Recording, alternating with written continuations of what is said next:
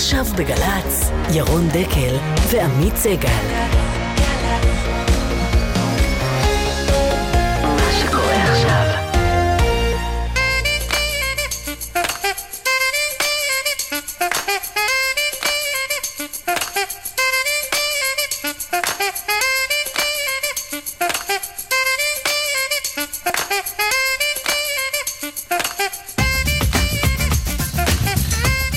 תשע וחמש דקות אה, בגל"צ, בוקר טוב עמית. בוקר טוב ירון. האחראית לדרמה בהסתדרות, חברת הכנסת שלי יחימוביץ', תהיה כאן עוד מעט כדי להסביר למה היא ביקשה מבית המשפט לעצור את הספירה.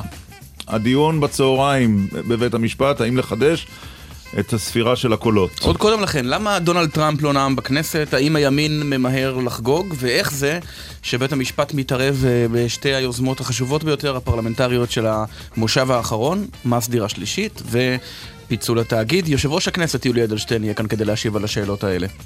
50 שנה לששת הימים, הבוקר, שיחה עם אה, שני מפקדי חיל האוויר לשעבר. האם ההצלחה האדירה של השמדת חיל האוויר המצרי כולו בשעות הראשונות של המלחמה לא תרמה לתודעה שאפשר לנצח מלחמות רק עם חיל האוויר, נשאל אותם. מועמדי העבודה, היום יצחק הרצוג בריאיון. גם ו... הוא מועמד, היושב ראש הנוכחי. כן, כן, ופינת המנכ"ל היום זה של משרד הדתות. על הכשרות היקרה. המשרד לשירותי דת, אני מבקש ממך. סליחה, נכון. הרגלים ישנים אה, על? מתים לאט. על, על אה, שערוריית הכשרות, על מונופול נישואים ברבנות. קבורה אזרחית. ועוד ועוד. אם uh, יש שאלות שמעניינות אתכם, אשטג דקל סגל, אנא צייצו לנו, השיחה עם המנכ"ל בשעה השנייה. שתי פינות uh, בדקל סגל, אחת ברבע לעשר, הפינה שלנו הקבועה, שיחה בהפתעה. ואחת ו... ברבע לאחת עשרה. אדם מן היישוב. היום... מדברים עם מלמד, מלמד בחדר. בחדר, כן? במאה שערים. איך נראה סדר היום של uh, מלמד בחדר? איך נראה סדר היום של ילד בן עשר? כל זה ברבע לאחת עשרה, בפינה אדם מן היישוב. ואם יש לכם רעיונות לאנשים מן היישוב, צייצו לנו, נשמח לקבל רעיונות עם מי לדבר. אנשים רגילים. שעוסקים בכל מיני מקצועות ושווה לדבר איתם. אה, יש תנאי אחד, שמעולם לא התראינו. נכון. כלומר... רוצים לדבר עם אנשים שלא מכירים את החוויה. זה לא יכול להיות השר זאב אלקין לא, למשל. לא, השר זאב, איך נראה סדר היום שלך? של בדיוק. נכון, לא, זה כנראה לא יהיה הוא. אז אלקין לא. לא. דקל סגל אה, מעתה ועד 11, אה, אילן ליאור, הילה פרץ, ענבר טוויזר, שי לביא, יוצאים לדרך.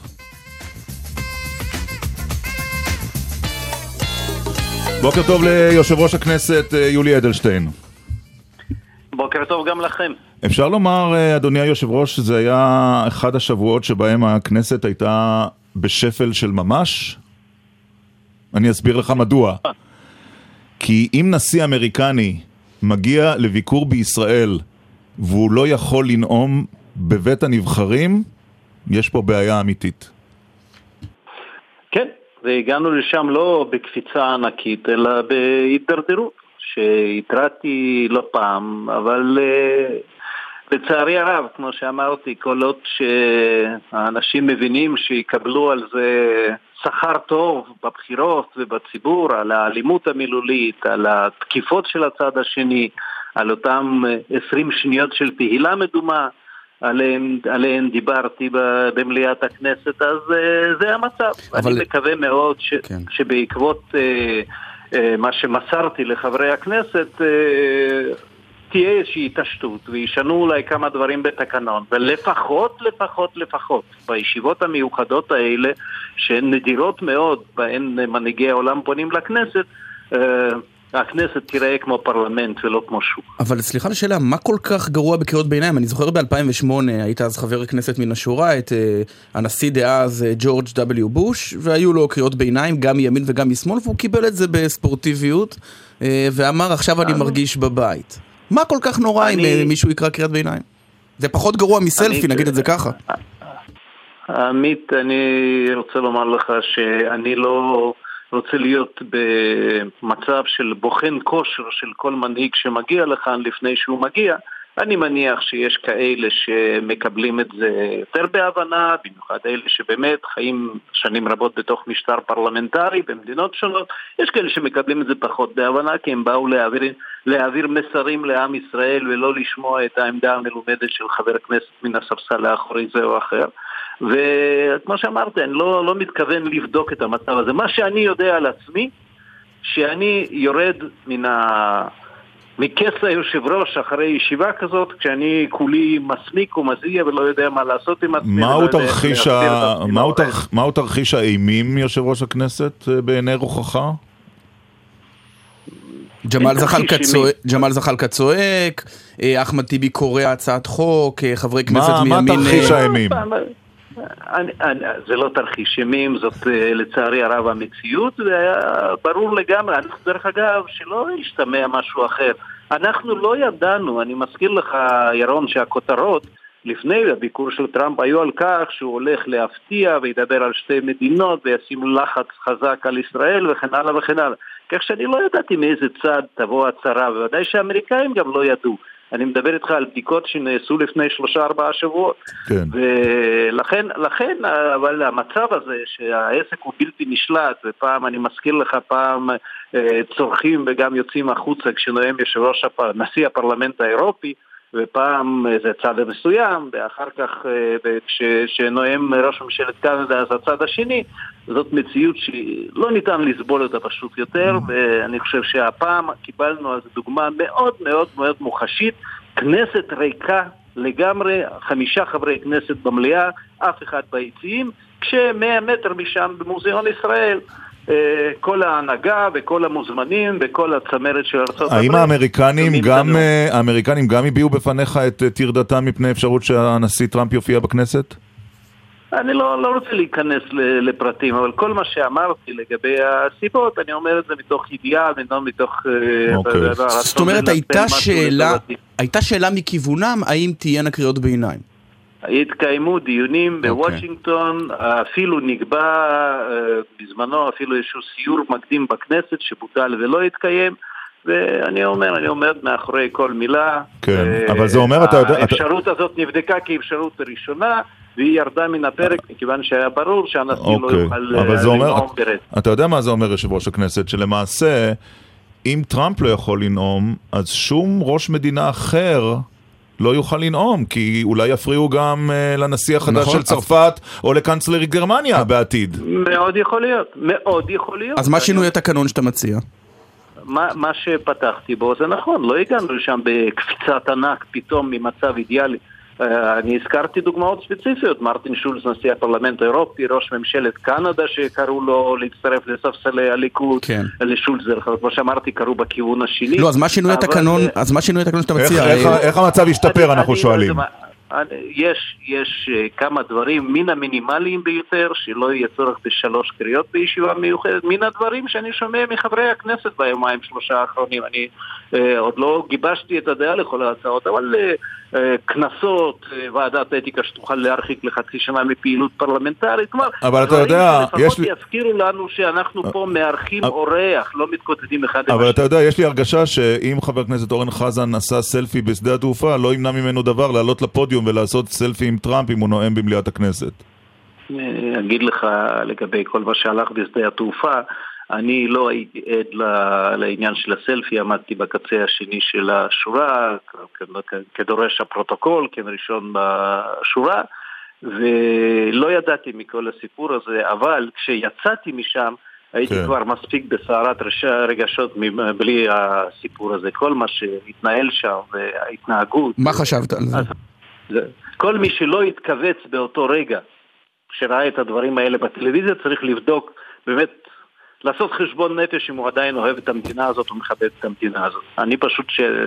לא יודע, הייתה שם שערורייה. הייתה שם שערורייה, לא מתנהגים כך בטקס קבלת פנים רשמי. וזה לא קשור ל... אנחנו מדינה אחרת, אצלנו הכל סבבה, אצלנו הכל, הכל אחרת. כן. אה, פשוט כך לא מתנהגים, וכל מי שלא שמע את הקולות מן הרשות הפלסטינית ביומיים האחרונים, גם לא כן. לא יודע איפה הוא סך. בכל מקום זה עולה שהם צוחקים עליהם. כן. טוב, אה, אתה יודע, אה, שמתי לב להבדל קטן אבל משמעותי בין הנאומים שלך אתמול, הנאום שלך אתמול וזה של ראש הממשלה באירוע ליום ירושלים. אתה אמרת, יהודה ושומרון, ירושלים והנגב הם שלנו לנצח, וראש הממשלה אמר, נמשיך תמיד להיות בהר הבית ובכותל. נו, אנחנו בהפרדת רשויות, מותר לי לומר דברים שונים מראש הממשלה. כן, אבל כשאני לא... שומע מה הוא אומר, אני אומר, טוב, אני אולי מתחיל אה, לשרטט מפה. לא, לא יודע, אני לא חושב שמדובר כרגע בשרטוט מפה, אני לא חושב שיש מישהו שחולק על כך שביקורו של טראמפ, למרות כל החששות, היה ביקור מדיני חשוב, ו... ואני לא, לא בטוח שאנחנו צריכים אה, באמת אה, על סמך הנראה בנאום זה או אחר כבר להחליט מה, מה, מה מתרחש מאחורי הקלעים. בוא נדבר קצת על הליך החקיקה בכנסת שחוטף שוב ושוב אה, מבג"ץ. אתה יושב ראש הכנסת. בג"ץ בחוק מס דירה שלישית אמר את דברו והציע לכנסת את ההצעה שנדחתה בינתיים. בג"ץ בענייני תאגיד השידור הישראלי הוציא צו ביניים. מה קורה כאן, יושב ראש הכנסת? הנה, ירון, דוגמה מצוינת. השאלה הזאת היא מראה עד כמה שצריך לנהל בנושא הזה דיון ענייני. לא כל מי שאומר שלא מסכים עם החלטת בג"ץ אז הוא מיידית אה, הורס שלטון החוק ופשיסט, ולא כל מי שאומר אה, אה, בג"ץ קדוש אז הוא באמת ליברל אמיתי. הנה, אתה נתת שתי דוגמאות. בנושא הראשון של מס דירה שלישית, הרבה לפני בג"ץ והרבה לפני פנייה לבג"ץ. גם אני, גם היועץ המשפטי לכנסת, הוציאו מכתבים, לא אמרנו משהו פרזה, הוציאו מכתבים רשמיים לוועדת הכספים. וביקשנו uh, לשים לב לפגמים שחלו שם במהלך הדיון ולערוך את הדיון וההצבעה מחדש. התעלמו מזה, אה, קיבלו עכשיו באמת את הדיון בבג"ץ. זאת אומרת, אתה כיושב ראש הכנסת בית... אומר, אין לי כאן טענה לבית המשפט העליון שנוגס בסמכויות שלנו? לי, יש, לי, יש לי טענה עקבית. בנושא הזה לחברי הכנסת שפונים לבג"ץ. כן, אני לא חושב אוקיי. שחבר כנסת, כל עוד הוא חבר כנסת צריך ללכת לבג"ץ. אבל לבית המשפט העליון... כולל בעלי, בעלי דירות אה, וכל מיני גופים אחרים, וכאלה שגם עוקבים אחרי הפרוצדורות בכנסת, שבעצם פנו לבג"ץ, ובג"ץ... אבל לבית המשפט העליון, אומר... בניגוד לאחרים, אתה אומר אין לי טענה בנושא הזה. מה לגבי חוק התאגיד? אין לי טענה, ולגבי חוק התאגיד אני פחות בטוח, כי אני עקבתי אחרי הדיון, אני ראיתי את הפרוטוקולים של הדיון, אני שמעתי את הנציגים שלנו שהיו בדיון, אני חושב שכאן... אה, אה, מכיוון שלא מדובר לא בפרוצדורה ולא באיזשהו חוק שסותר את מדינת ישראל כמדינה דמוקרטית או חוקי יסוד או משהו כזה, אני חושב ששם זה דיון אה, שחורג מ... ממה שהייתי מצפה מבג"ץ. אני חושב שהכנסת אמרה את דברה ברוב, אה, אה, ברוב אה, בפרוצדורות הנדרשות, ואני לא חושב שיש פה מקום להתערבות. אני, דרך אגב, בזה לא מביע כלל את העמדה שלי לגבי חוק זה או אחר. כן. אני רק אומר שאנחנו לא יכולים באמת לקבל שני גופים שיחוקקו במקביל, יש גוף אחד אוקיי. עם כל הבעייתיות שעליה דיברתי, אבל הגוף הזה נקרא הכנסת. ובג"ץ, אם הכנסת באמת חצתה קווים או מבחינת בית המשפט, בכל מה שקשור לסתירה לחוקי יסוד או דברים מסוג זה, פגיעה במיעוטים, כן. אז, אז אה, מתערבים. בדברים האלה אפשר להתערב. רוב הליכוד כנראה לא בהכרח בעמדתך. אה, עניין אחר ואחרון, 30 שנה אחרי שעזבת שם, איך נגיד את זה, בטריקת אה, דלת בית המאסר, תחזור לברית המועצות, היום רוסיה, בתור יושב ראש הכנסת, איך זה מרגיש? זה באמת משהו, א', לא תכננתי את זה כאיזשהו מסע ניצחון, אבל uh, כך קרה, במשך כבר כמה שנים פונים אליי מקביליי ברוסיה ומבקשים להגיע לביקור רשמי, בינתיים שניהם, גם הבית העליון, גם הבית התחתון היו כאן. ובסוף באמת אה, הביקור, אורגן, אז א' הוא באמת כמעט, כמעט uh, יוצא, אם לא באותו יום, אז באותו חודש של אה, השחרור שלי מברית המועצות. מה הזיכרון, הכי, אה, מה הזיכרון הכי קשה שלך מתקופת המאסר, יולי אדלשטיין? או-אה, יש הכי אה, קשה. הרבה דברים, אבל הכי קשה. כן. הכי קשה, הכי קשה זה כנראה תקופת הפציעה, נפצעתי שם די קשה, ו... במהלך uh, שהייה במקומות שמכונים משום מה בטעות בתי חולים, במחנות האלה. אז כנראה זאת הייתה התקופה הפחות סימפטית, אבל... כן. אגב, סוכם שלא, יהיו, סוכם שלא יהיו קריאות ביניים בנאום שלך? אה, אתה יודע מה, אני חושב שדווקא בנושא הזה... או שבמוסקבה אין את הבעיות האלה. אני אוכל להעביר את, ה, את המסרים שלה, בוא, עם כל הבאמת סנטימנטים ל-30 שנה, אני חושב שזה חשוב, קודם כל, זו פעם ראשונה בתולדות היחסים בין המדינות שנציג ישראלי נואם בפני הפרלמנט כן. אה, במוסקבה, דבר שדרך אגב, אני לא בטוח שבכלל הרבה מנהיגים מן העולם אה, זכו לו, כן. ויש, אה, אתה יודע, הרי המצב הוא לא שחור לבן, מדובר פה ביחסים עם מדינה חשובה, ש...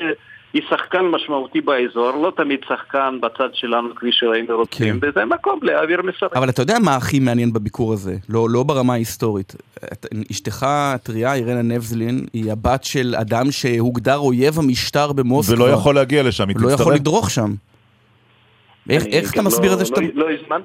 לא הזמנתי אותו להצטרף אליי? לביקור, אבל uh, אני, אני חושב שבאמת אני נוסע לשם uh, לא כאדם פרטי ולא כמו שאמרתי לצורך העלאת זיכרונות. ברור. כן, אבל אתה לא חושש, אבל אני אתה לא לא, חושב אתה לא חושש שהיא תיעצר שם, בפרלמנט. שיעשו לה משהו? הרי, הרי המשטר המוס, הרוסי הוא לא, בוא נגיד, מהמתונים והסובלניים שיש כלפי יריביו.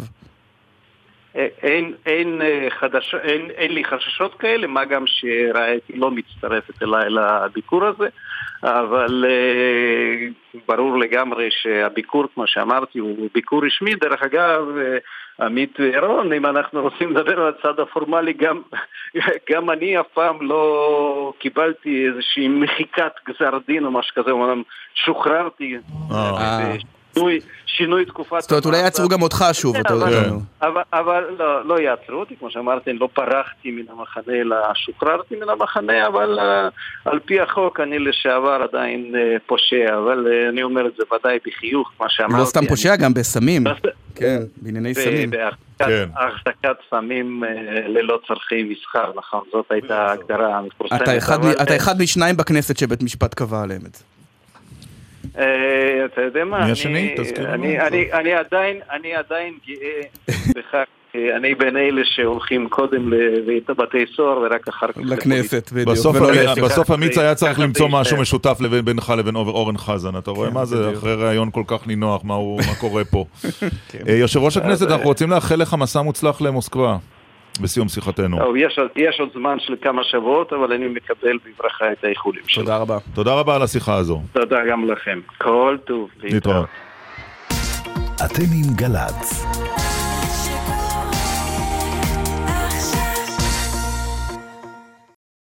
שלום לחברת הכנסת אה, שלי יחימוביץ'. שלום ירון ועמית. הספקת לשמוע קצת אה, שידורינו הבוקר, או שלא יצא לך כי היית עסוקה?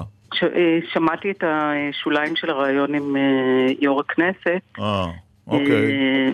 ואני חושבת שיש בזה אלמנט אפילו מרגש, אני ארשה לעצמי שאדם שהיה אסיר ציון חוזר לנאום Hmm. בארץ הזאת כנציג של, של מדינת ישראל. אז בואי נשמע קטע מהדברים שאמר יריבך, יושב ראש ההסתדרות אבי ניסנקורן. ששלי יחימוביץ' לא מסוגלת להסכים עם המציאות. ומה שקורה ששלי יחימוביץ' גוררת את ההסתדרות שנים אחורה בהתנהגות שלה. שלי יחימוביץ' בהתנהלות האגוצנטרית שלה מנס... וחוסר היכולת שלה לקבל הפסד מנסה להוביל את ההסתדרות למחול שדים. יש פה מסע הסתה שקרים של מי שלא מסוגלת להכיר את המציאות, שמי שהתנתקה מהמציאות, היא מבחינתה, אם הציבור לא, לא בוחר בה משהו מושחת, זה פשוט הזיה. תגובתך.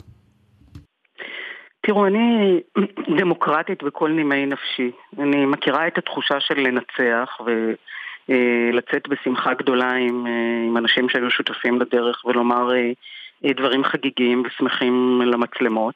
וזה, וזה קרה לי כשניצחתי בפריימריז, זה קרה לי כשהגעתי למקום הראשון בתמיכה של 84% ב-2015 בפריימריז, ואני מכירה גם אה, את, אה, את תחושת ההפסד. אה, כשהפסדתי בפריימריז מול אה, הרצוג. וגם אז אני יודעת לצאת ולומר, אני מקבלת את דין הבוחר, את ההכרעה הדמוקרטית, אבל. אומנם זה כואב, אבל.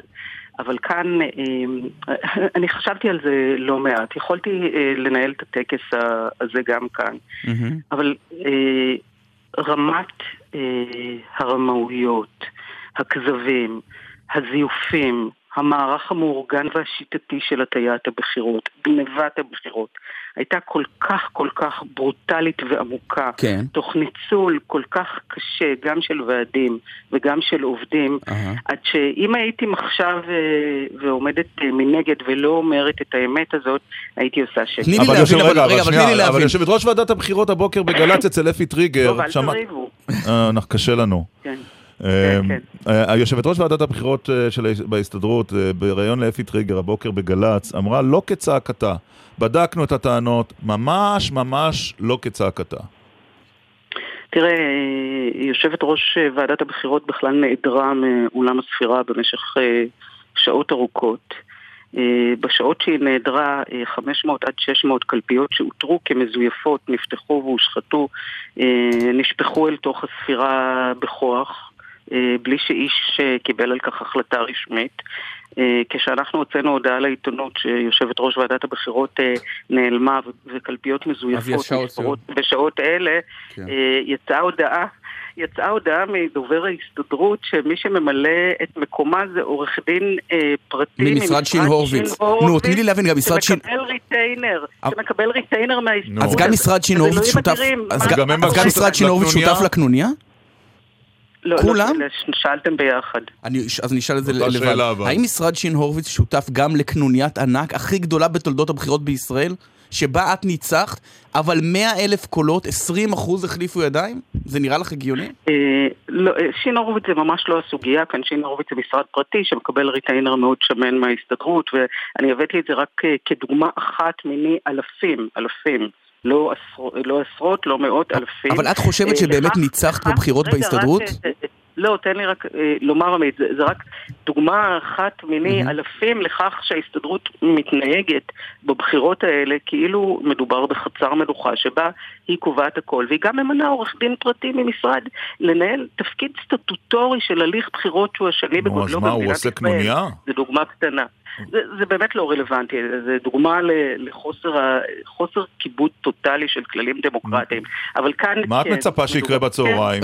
רגע, אבל לפני הצהריים, תני לי אבל להבין. רגע, תחליטו מי לא, שואל אני- אותי, אתם כל הזמן, אתם... אה, מיד ירון ישאל, אנחנו- סליחה. עכשיו אני- תור- אנחנו נחלק כאן תורות. נחלק תורות. בבקשה, עמית ראש- ראשון אני, בתור. אני רק שאלה, אני רק. שאלה. תני לי להבין. למעשה מה שאת אומרת, שבמקום להפסיד בפער של 50 אלף קולות, 20 אחוז, פער מוחץ, את בכלל ניצחת. ו-50 אלף קולות עברו מצד לצד. עד כדי כך?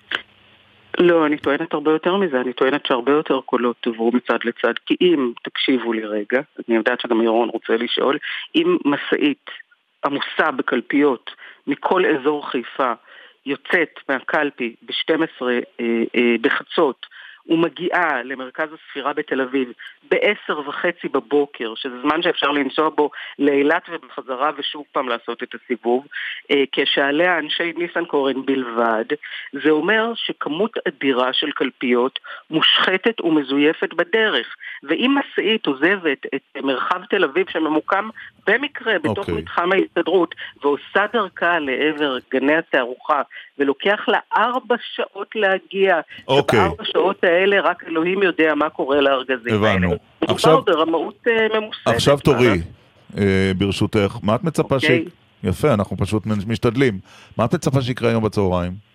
בבית המשפט? תראה, אני אגיד לך מה אני רוצה, אני לא בטוחה שזה יקרה. כן, מה את מצפה? אה, אני, אני הייתי רוצה שייפתח הליך, זה לא יקרה בטח אה, בדיון היום, אבל שייפתח הליך אה, לקראת ביטולן של הבחירות האלה ובחירות אה, חדשות שבהן כל הצדדים יבינו שיש דין וסדר וחוק במדינת ישראל ואי אפשר לזייף באופן ברוטלי אה, בחירות. אני, אני רוצה להגיד לכם מילה, אה, מי שעומד בראש אה, מטה יום הבחירות שלי הוא אדם שהוא מקצועי לחלוטין, אגב, איש ליכוד בכלל. חיים סגל. חיים סגל, חיים סגל, שהוא עשה, עשה את יום הבחירות האחרון של הליכוד, הוא עשה בחירות ארציות, הוא עשה בחירות מוניציפליות, הוא כל יום אמר אוקיי. לי, שלי, אני ראיתי הכל, אבל רמה כזו של השחתה ושל לא רמאויות, יודע. זה אפילו לא מדינת אה. עולם שלישי, אלא הרבה יותר... אבל חמור. אולי זה הכל טקטיקה שלך. אני אתן לך דוגמה. אה, סיפרו את הסיפור על כך שאתם פניתם לפסול 37 קלפיות בתעשייה האווירית. ואז, אה, כשהסתבר לכם שאתם בכלל בעצם מובילים שם, בן רגע משכתם את כל התלונות האלה בקול ענות חלושה. אז אולי השימוש בתלונות האלה הוא סתם טקטיקה? זה ממש לא טקטיקה, ואני לא בן אדם טקטי, אני עושה דברים שאני מאמינה אז הנה, בהם. הנה התעשייה האווירית, מה קרה שם? לגופה של השאלה, אנחנו לא מבקשים כרגע לפסול קלפי כזו או אחרת בכל מקום אפשרי, ובמסכת הטענות שלנו בעתירה המרכזית, כי היום זה לא העתירה המרכזית, יובאו כל הקלפיות שבהן התגלו אה, אי סדרים, הבקשה שלנו היא לפסול את הבחירות האלה מעיקרן. האם, אה, ובעיה בתפסידי, את נשארת בה בהסתדרות ומקבלת את ההכרעה, או שאת אומרת, אה, ניסיתי, אני חוזרת לפעילות מבורכת בכנסת? אני חוזרת לפעילות מבורכת בכנסת, אבל בהחלט נשארת גם בהסתדרות אה, כ- כיו"ר של סיעה. אז אני, אני מקווה שהדבר הזה לא יקרה. את לא פורשת אבל גם אני- מהפוליטיקה, ולא פורשת ממפלגת העבודה, נכון? איזה שאלה, מה זאת אומרת? כשנכנסתי לפוליטיקה אמרתי שאני הולכת להזדקן בפוליטיקה. אז אמנם קצת הזדקנתי, אבל עוד לא מספיק. יש לי עוד אה, הרבה הרבה שנים לתרום ולעשות. וכאמור, הדיון אה, בצהריים אה, בבית המשפט, חברת הכנסת שלי יחימוביץ', תודה רבה לך על השיחה הזו. תודה רבה, שלום טוב. שלום. ויש תגובה של... לא פורשת. לא, לא פורשת. אני לא פורשת. אני, זה, אתה זוכר מי אמר את זה. אני לא פורש, ורבע שבוע אחרי כן פרש. אה, התגובה של אה, מטה אבי ניסנקורן, אה, ניסנקורן, שמענו אותו קודם, קודם לכן בהקלטה מהתוכנית של אילנה דיין הבוקר בגל"צ. התגובה שלו מטעם יושב ראש ההסתדרות, מרגע לרגע עולה שהקשר של יחימוביץ' עם המציאות עבד, אומר המטה, אין שחר לטענותיה, שאיננה משלימה עם רצון הבוחרים. אנחנו מקווים שהיא תעבור משלב ההדחקה לשלב ההפנמה. כאמור, שמענו את הדברים בקולו של היושב ראש. אה, אחרי קמפיין מלוכלך שהשמיץ עובדים, היא ממשיכה בצורה פתטית לשון התגובה של מטה ניסנקורן. אדם מהיישוב, אה, גיל כותב לי, ריין מלמד בחיידר זה יותר אדם מהיישוב הישן, לא? אז אה, זה נחמד. כן. ולגבי אה, אה, מתניאק, מתניאק כותב, כשחברי כנסת עסוקים בסלפי ובצעקות במליאה במקום למשול מתפנה ואקום לבית המשפט. אה, ויאקי כותב, מוסד שבו אתה מצביע אחרי שהאיש שהעבודה שלך תלויה בו המליץ לך מה כדאי לך להצביע, באמת מזעזע שיש אי סדרים בגוף כזה, איך בכלל זה יכול לעבוד. בכלל צריך להגיד, אה, מה זה הדבר הזה? בכלל, אפילו בלי התלונות. יומיים לספור קולות, משאיות שנוסעות. מנהרת הזמן. לא, עזוב, מה זה? זה... זה... זה... אנחנו ב-70's. הגוף לא מתייעל, כנראה ש... כנראה שיש בעיה. כנראה כן. שיש... כלומר, העובדה שזה נמשך כל כך הרבה זמן מצביעה על בעיה לא פשוטה בהסתדרות, בעידן הנוכחי. האמת, מביך מאוד מאוד. אחרי התשדירים, יהיו כאן, אנחנו נכנס אה, שני אה, מפקדי חיל האוויר במילואים לשיחה על אה, חיל האוויר במלחמת אה, ששת הימים. אתם עם גל"צ. דקה ישראלית. יובל למלחמת ששת הימים. והפעם, הר הבית בידינו. מאז מלחמת העצמאות ובמשך 19 שנה הייתה ירושלים מחולקת. חלקה המערבי היה בידי ישראל, ואילו רוב חלקה המזרחי, כולל העיר העתיקה, נשלט בידי ממלכת ירדן. הקרב על ירושלים התחולל ב-72 השעות הראשונות של המלחמה. בלילה הראשון התקיימה ישיבת ממשלה מיוחדת, שבשל ההפגזות נערכה במרתף הכנסת.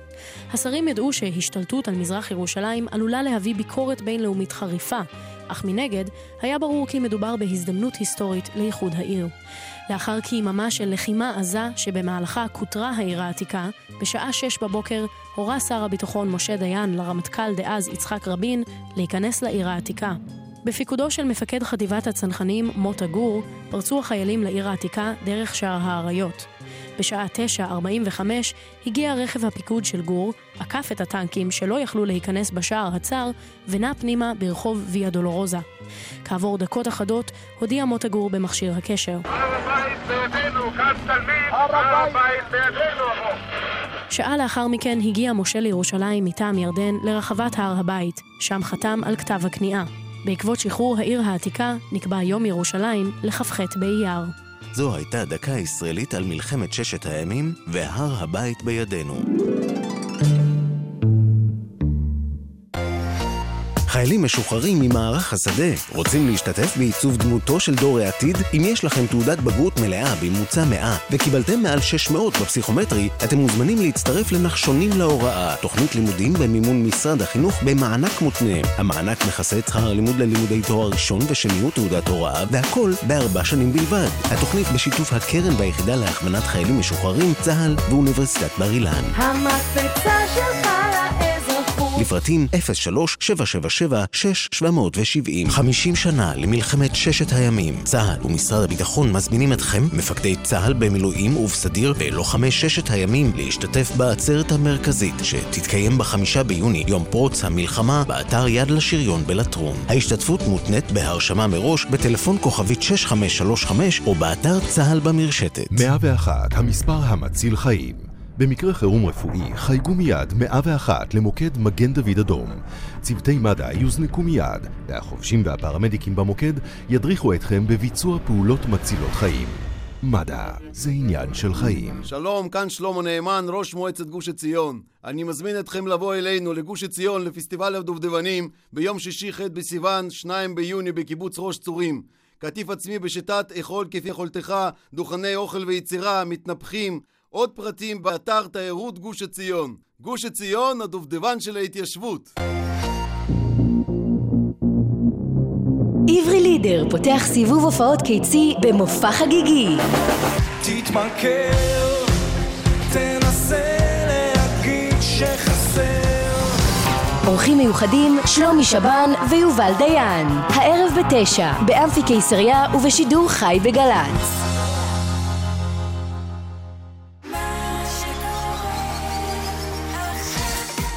גם אברי גלעד, שמחכב קרוב ל-40 שנה בטלוויזיה וברדיו, משדר בגל"צ, ראשון עד רביעי בשתיים בצהריים.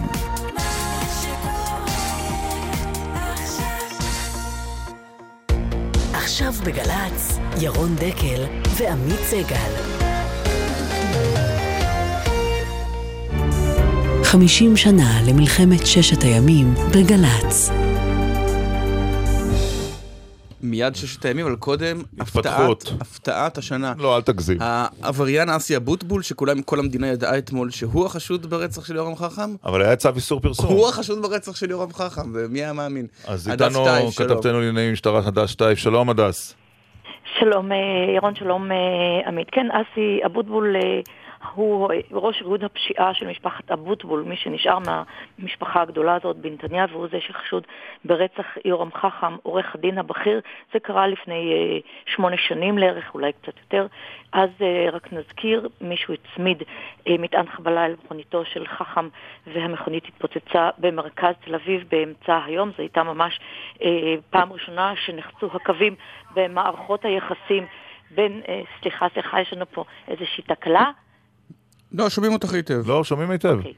אוקיי, זאת הייתה אה, פעם ראשונה שהייתה מין חציית קווים אה, ושבירת אה, קוד אה, אה, אדום בין עורכי דין לעבריינים. כן, למרות שקוד, את יודעת, מי שהולך לעבוד עם עבריינים אה, כאלה ועם חבורת רוצחים אגב, מתועבת יורם כזאת, חכם אז מה הוא ייצג את? אסי אבוטבול, נכון? כן. כן. בדיוק, הוא ייצג אותו קודם, והם הסתכסכו בגלל כן. אה, עניין כספי ועוד איזשהו עניין שכרגע אני כן. מנועה לדבר בו. בכל אופן, אה, אסי פיטר את אה, יורם חכם, והם נשארו בסכסוך סכ- סכסוך אה, משפחתי די עמוק. כבר בתחילת הדרך, חוקרי הפרשה העלו חשד שמדובר באסי אבוטבול, אבל אתם יודעים, יש הערכות ויש ראיות, לא היו ראיות אוקיי. לקשור את אסי אוקיי. אבוטבול. הפעם יש תפנית בחקירה, מישהו פשוט פטפט, אה, קשקש, הלשין בעניין הזה, מה שגרם אה, לכך שאסי אבוטבול, שאגב עצור... כן, זה אה, מצחיק שהוא עצור, הרי הוא בכלא, אז אה, לוקחים אותו מתא אוקיי. לתא, זה לא איזה... כן. כן, אבל זו, זה הנוהג. נכון, אותו תמיד לתא מעניין. מעצר, וההליך מתחיל מחדש כשמדובר בעניינים אה, פליליים.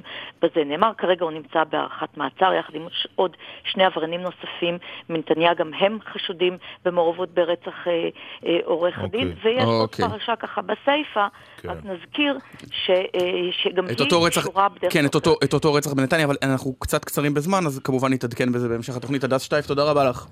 תודה לכם. ועכשיו, 50 שנה למלחמת ששת הימים בגל"צ. כן, אנחנו במבצע של שידורים, 50 שנה לששת הימים. הבוקר אנחנו רוצים לדבר קצת על אה, חיל האוויר, ושמעתי השבוע, אתה יודע, כתבה של אה, כתבנו אריאל זיגלר בבוקר טוב ישראל, והיו שם כמה הקלטות שלפני השיחה שלנו עם שני האלופים, שווה שנחזור עליהם. קודם כל, רשת הקשר מדווחת על אה, אה, השמדת שדות התעופה המצריים. בפאיד הציוד ההנדסי נפגע, ביר אל עבד הושמד. יש עוד מיגים בפאיד על הקרקע, המסלול אמנם הושמד, אבל יש עוד מטוסים על הקרקע. האמת מרגש לשמוע את זה, והטייסים חוזרים מהתקיפה, כך הם נשמעו ב-67. מה? 400 מטוסים. מה זה? זה מוסמך? כן. באף מלחמת עולם לא היה כזה דבר. זה לא יהיו, כמה שרופים יש שם כבר. אני הלכתי מאחד, שרוף, הלכתי שני, שרוף, שלישי, הצלחתי ברגע האחרון לפגוע בו. יש כמה מטוסים עוד שמישים שחיסלנו אותם. אה, אני חושב שבכלל אה, אין צורך ללכת לשדה הזה כבר. שלום לאלוף במילואים אה, איתן בן אליהו. שלום, בוקר טוב. שירת בטייסת 113 בזמן המלחמה, לשעבר מפקד חיל האוויר. ובוקר טוב לאלוף במילואים אביהו בן נון. בוקר טוב. סגן מפקד טייסת 116 בזמן ששת הימים, ולשעבר מפקד אה, חיל האוויר אה, כמובן. מה עושה לכם אה, כשאתם שומעים את ההקלטות האלה, אביהו בן נון? כששומע את ההקלטות האלה, זה חוזר לאותה הרגשה של אה, יציאה ראשונה בששת הימים לטיסה החשובה כל כך של השמדת חיל האוויר המצרי והח- והחשיבות האדירה שהיה על כתפי כל אחד ואחד מאיתנו שידענו שבנו תלוי אה, גורלו של עם ישראל. אני, יצא לי לטוס עוד הרבה טיסות מבצעיות אחרי זה כמובן, ואף פעם לא הייתה אה, הרגשה כזאת של חשיבות של הטיסה הראשונה הזאת בששת הימים. איתן בן אליהו? תחושה? טוב, תשמע, מה... זה... קודם כל, זה היה רגע שבו הכפיס השתחרר. קמנו בבוקר, ראינו על הלוח, אה, העירו אותנו באותו יום מוקדם בבוקר, ועל הלוח ראינו 0845. כתוב בגיר, אז עוד כתבו בגיר, וזה היה מוקף בעיגול. 0845 הכוונה היא שזאת שעת השין, שזאת השעה שכולם מתרוממים מעל שדות התעופה ומטילים את הפצצות שלהם. אז זה דבר אחד, וזה הייתה אחרי המתנה של שלושה שבועות שישבנו גם כן אה, מתוחים, ובדיוק מה שאביהו אמר, הבנו שהכל על כתפינו. אבל היה דבר נוסף בעניין שחרור הקפיץ הזה, זה העובדה שזה הביא לידי ביטוי משהו שהתאמנו בו בצורה מטורפת במשך עשר שנים. אנחנו למדנו בעל פה כל פינה בשדות התעופה, אנחנו בנינו דגמים של שדות התעופה שישבו אצלנו בטייסות, אנחנו בנינו דגמים של שדה תעופה בנגב וביצענו עליו תקיפות אה, מדומות ו- וגם חיות, דרך אגב, זה היה מטווח בנגב. וממש, אה, אתה יודע, כמו הכנה ל- ל- להצגה או לריקוד. כל אחד ידע בדיוק את, ה- את הקטע שלו. הדבר המפתיע הוא, אבל, הדבר המפתיע הוא שהמטוסים הישראלים היו היותר מיושנים אז במזרח התיכון, זה לא מה שאנחנו מכירים היום. לא בדיוק, הם ישנים, ישנים מהיום, אבל לא כל כך, אה, זהו, היו, היו מיראז'ים, היו ווטורים, היו מיסטרים, שיחסית לאותה תקופה הם היו מטוסים, בטח המיראז'ים היו מאוד מתקדמים, אבל האחרים היו קצת יותר מיושנים, יחסית להיום כמובן היו פדלאות, אבל, אה, אבל אה, אז הם, הם היו אה, מטוסים בהחלט, אה, בהחלט בצורה מתקבלת על הדעת, בעלי ביצועים מתקבלים על הדעת. אל- כן. אל- אלוף במילואים אביהו בן נון, היום זה לא יכול לקרות עם הטכנולוגיה. ההצלחה הזו, מבצע מוקד קראו לה, לא יכולה לחזור על עצמה, זה קורה פעם אחת, נכון, אלוף במילואים אביהו בן נון? אי אפשר להיות בטוח בעניין הזה, כי נושא השגת העליונות האווירית יהיה בכל מלחמה בעתיד. וכל הצדדים יודעים את זה. ולכן באמת יהיה קשה מאוד לעשות את ההפתעה, להגיע לאותה הפתעה שהגענו אז. אבל אז זה היה אה, בנפשנו. וה, וההפתעה הזאת היא שהביאה לנו את, ה, את הניצחון. אני רוצה לדבר איתכם על, אה, איך נקרא לזה, צריבת התודעה. האלוף במילואים איתן בן אליהו. ההישג המדהים הזה, האם בחלוף 50 שנה, ואתם שניכם הייתם מפקדי החיל והשתתפתם בעוד uh, מבצעים, לא ברמה הזו, או ב- בהישג האדיר הזה, האם צריבת התודעה שאפשר לנצח במלחמה בזכות חיל האוויר, היא לא תולדה של המבצע הזה? הייתי אומר שזה במובן מסוים כן, אבל uh, היו פה עליות וירידות במהלך החמישים שנה הללו. קודם כל, למחרת מלחמת... Uh, כן וזה לא בעוכ- כן וזה לא בעוכרינו? אני מיד אסביר, כן, כן. בהחלט, אה, במידה מסוימת כן, אבל במידה, אבל, אבל לאו דווקא, תכף אני אגיד אה, בקצרה.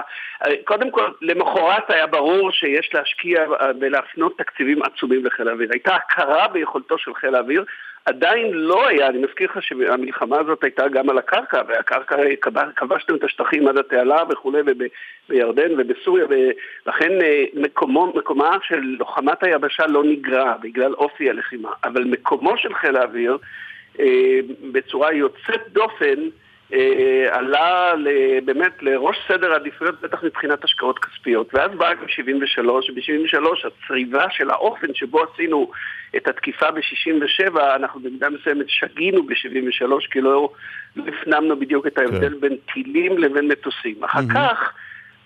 שדה הקרב ואופי הלחימה, והייתי אומר, כל דוקטרינת הביטחון של ישראל השתנתה. זה כבר לא כן. כיבושי שטח.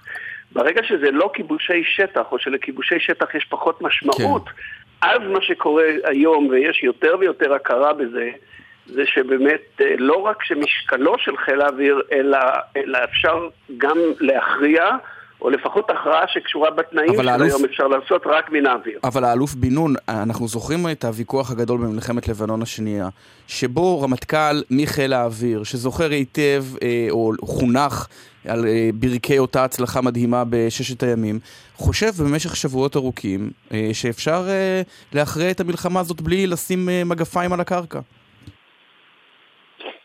נכון, ותלוי תלוי מאוד מה רואים את סיום המלחמה ומה, ומה צריך להיות הדגש במלחמה הזאת. אם הדגש הוא להשיג הרתעה מפני, מפני הפעילות הטרוריסטית בעתיד, יכול להיות שלא צריך באמת כוח יבשתי. כי כוח יבשתי יבוא, יכבוש, יצטרך לשחרר אחר כך. וחיל האוויר יכול לתת את ההרתעה המתאימה ול... ועל ידי זה להגיע ל... להישגים. אבל אני רוצה לגעת בנקודה נוספת שלא מדברים עליה. כן. אה, במלחמת ששת הימים אנחנו איבדנו 50 מטוסים, 45 טייסים, ומתוך אה, סד"כ שהיה לנו של 200 מטוסים. כלומר 25 אחוז מחיל האוויר אה, נפל במלחמה הזאת. ובגלל הניצחון האדיר שהיה לנו, והשגת העליונות האווירית, לא, לא מדברים על, ה, על על המחיר. העלות כן. והמחיר. אני רוצה לדבר על עוד דבר אחד לפני שניפרד. נקודה אחת שעליה סיפר אה, מוטי הוד, אה, שהיה מפקד חיל האוויר בששת הימים, בשיח אה, אצל הנשיא ויצמן, זכרו לברכה, במלאת 30 שנה, שלושה עשורים למלחמה. הוא סיפר שהממשלה לא ידעה בכלל על המבצע ולא אישרה אותו מחשש לדליפה, רק ראש הממשלה לוי אשכול המנוח ידע. איתן בן אליהו, זה משהו שלא יכול לקרות היום, נכון? במילה אחת. בשום, בשום פנים ואופן לא, היום זה לא יכול לקרות, כן. היום זה לא מה שהיה פעם. הייתי אומר שבנקודה הזאת אולי להוסיף דבר אחד, באמת מרכז הכובד, אבל גם מרכז האחריות. מרכז הכובד של האחריות עובר לדרג המדיני. הדרג המדיני לא יכול יותר להסתתר אך ורק מאחורי כן. הצינור של הצבא. היום אם יש ועדת חקירה, היא לא תסתיים כמו ועדת אה, אגרנט, ולא ישימו את כל האשמה רק על הצבא, כן. אלא לפוליטיקאים ולמנהיגים יש אחריות גם בקבלת ההחלטות וגם בשיקול הדעת. אלופים במילואים, שני מפקדי חיל האוויר אה, לשעבר, איתן בן אליהו, אביהו בן נון, שניכם אה, השתתפתם במלחמת ששת הימים. תודה תודה רבה רבה. לכם. ורק תודה. להתראות. ואני רק אומר לך שב-4 ביוני אנחנו מתחילים כאן בגל"צ לשדר יומן מלחמה בהנחייתו של עודד בן עמי, כל יום תיאור הקרבות, כאילו שודרו היום. אה, נחמד מאוד. יפה. אה, עכשיו- עכשיו שיחה בהפתעה? רגע, לא? פרומו. אה, פרו. אתם עם גל"צ, הורידו את יישומון גל"צ וגלגלצ. כי באמת לא ידענו שאנחנו בגלי צה"ל. חשבתי שאני בכל הים האדום. תעביר את מחאתך בכתב. למפקד. מאה אחוז. שלום לך או לך? סליחה בהפתעה. שלום שלום ובוקר טוב. מה שלומך? בסדר, בסדר גמור. ברוח אה, השיחות האחרונות, אז אה, אני ירושלמי והייתי בתיכון אה, במלחמת ששת הימים. כלומר, אתה ב- בסביבות הגיל אה, 70 70. בערך. לא, קצת פחות. קצת פחות, אבל בסדר. יפה. אוקיי. ואנחנו דיברנו איתך בעבר פעם? ראיינו אותך? ירון כן, אתה לא. אה, זו הייתה לי זכות גדולה.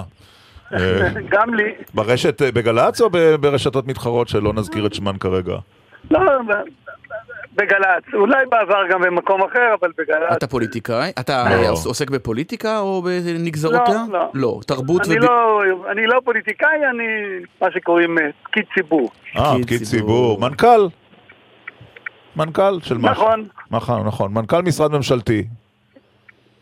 לשעבר. אוקיי. מנכ"ל משרד ראש הממשלה לשעבר? לא. אוקיי. אה, גם לא משרד החוץ. לשעבר. כן. אה, לא, לא. לשעבר לא כל כך רחוק, אה, ולא... באמת? ולא בתחומים המדיניים. לא בתחום, או-אה, אנחנו, טוב, נו. וואי, אני רואה פה את כל האסנסיה, אני לא מעז לפתוח אותם. כן, יש לנו כל הזמן, יש לנו חברים שכל הזמן עוזרים לנו. אבל- אתה לא... החבר הטלפוני שלנו. אבל לא התפרסמת רק בגלל היותך מנכ"ל, נכון? נכון, אני, יש לי רקע גם בתפקידים אה, אה, אחרים. גם כמנכ"ל, אבל לא כמנכ"ל ממשלתי. שגריר? תן לא. רמז, תן רמז.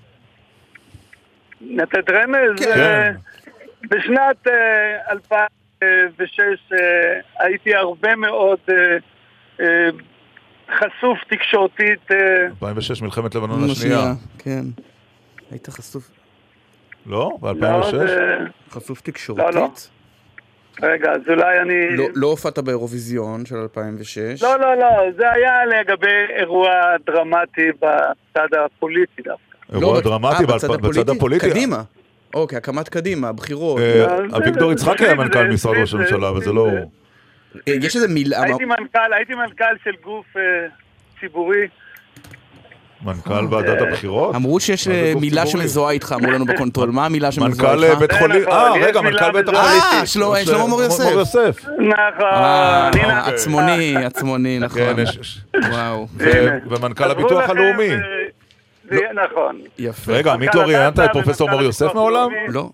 אה. אוקיי, אוקיי. אז באמת זה היה... לנשום ימים- עצמוני. אתה יודע מה אני זוכר מהאירוע ההוא שגרם לי להרבה מחשבות על, אה, על המקצוע שלנו, שהיו עשרות ניידות, באמת, זה היה אירוע חסר תקדים ב, ב, בישראל, ואז אתה אמרת להם, חברים, הרפואה לא פועלת בקצב של התקשורת.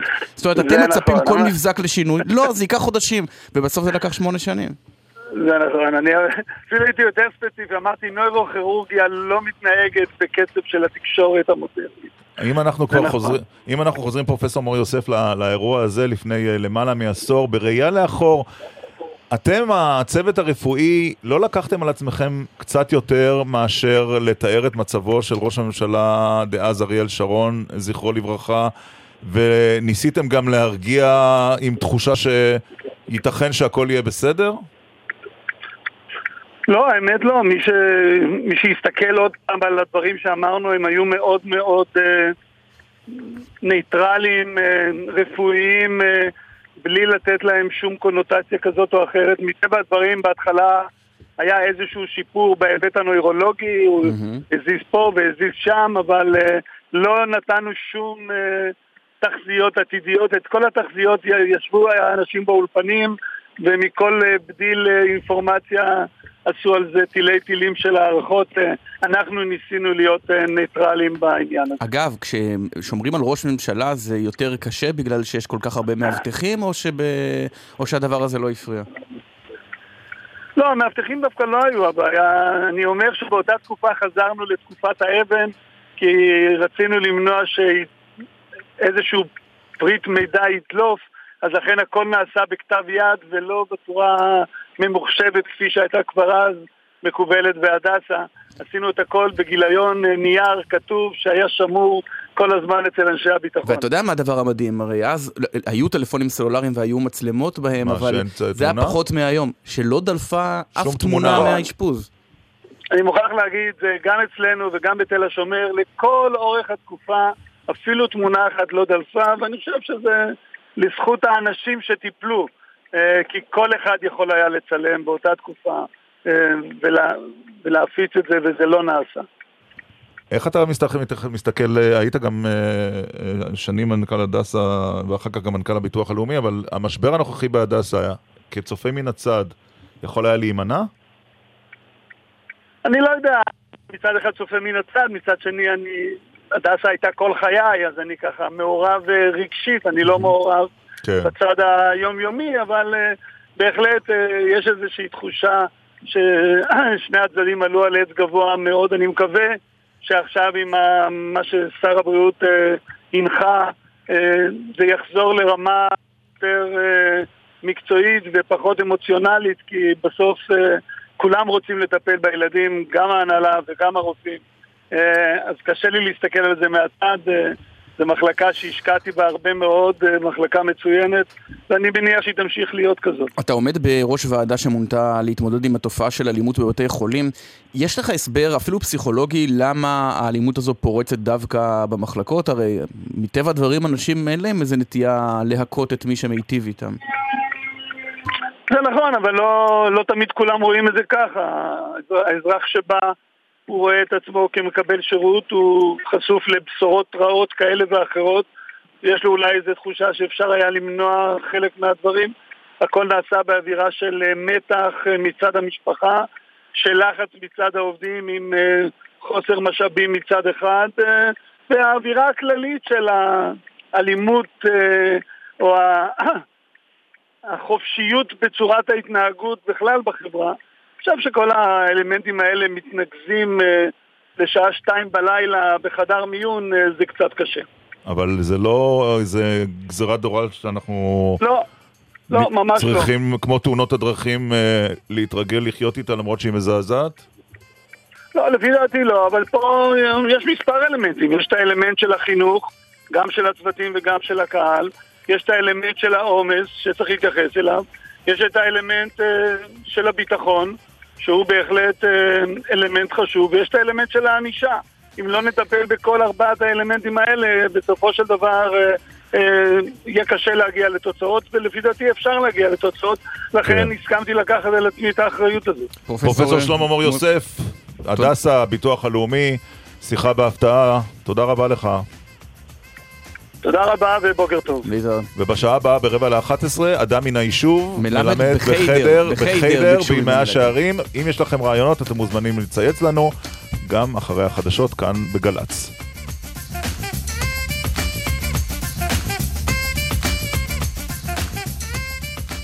בחסות יישומון פנגו, המציע את שירות זזתי, המזהה תנועה של הרכב ממקום הפעלת החנייה ומכבה אותה אוטומטית. פנגו. בחסות תיאטרון חולון, הפותח את עונת המנויים 2017-2018. תיאטרון חולון, לתרבות יש בית. אתם עם גל"צ. חצי דקה על כלכלה חזקה. מעוניינים לחזק את העסק שלכם? משרד הכלכלה לשירותכם. באמצעות מעוף והסוכנות לעסקים קטנים תוכלו ליהנות מליווי ומייעוץ עסקי מותאם ממגוון קורסים והדרכות מקצועיות במחיר מסובסד ואפילו ממימון ומהלוואות במסלולים ייחודיים. כי כלכלה חזקה לעסקים הקטנים והבינוניים בישראל היא כלכלה חזקה בשבילך. שלום, אני ז'ואל, ואני גאה להיות חלק מתגלית החוגגת 17 שנה וכ-600 אלף משתתפים שביקרו בישראל. החוויה של תגלית שינתה את חיי, ואני שמח להיות שגריר של ישראל בפריז. מזל טוב, ומרסי תגלית! חמש, ארבע, שלוש, שתיים, אחת. הורים, התקופה שתוכלו לבחור תוכנית חיסכון לילדיכם מסתיימת ב-1 ביוני. אם לא תמהרו לבחור עד 1 ביוני, המדינה תבחר באופן אקראי למען ילדיכם תוכנית בקופת גמל או בבנק. לבחירת התוכנית תיכנסו לאתר חיסכון לכל ילד, בכתובת hly.gov.il או חייגו למרכז המידע, כוכבית 2637, מוגש מטעם הביטוח הלאומי. אתה רוכב על אופנוע, מתקרב לצומת ולא מאט. טוב, אמנם הנהגים האחרים לא רואים אותך היטב, אבל במקרה תאונה יש לך חגורת בטיחות. אה, אין לך. אז כרית האוויר תגן עליך.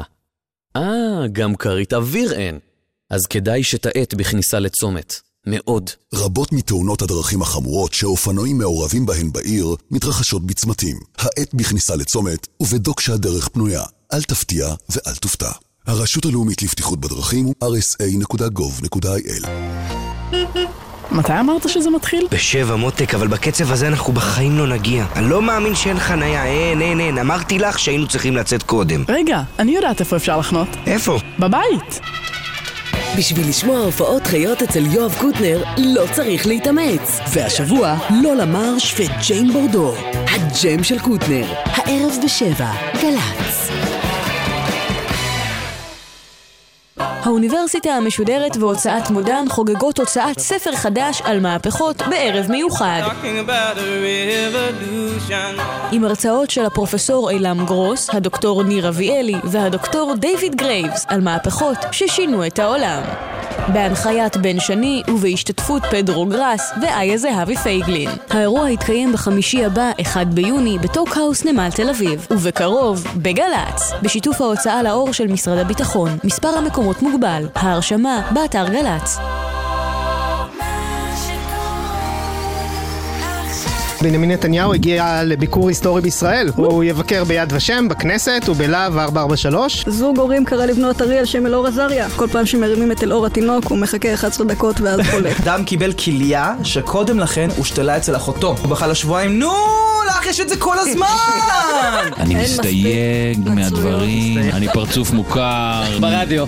כאן ירון ברובינסקי ואנשים שמאחורי הלייקים איתכם בכל יום חמישי בשש בערב.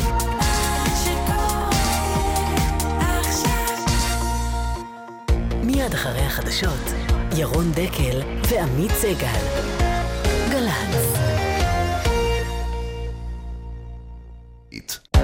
עכשיו בגל"צ, ירון דקל ועמית סגל.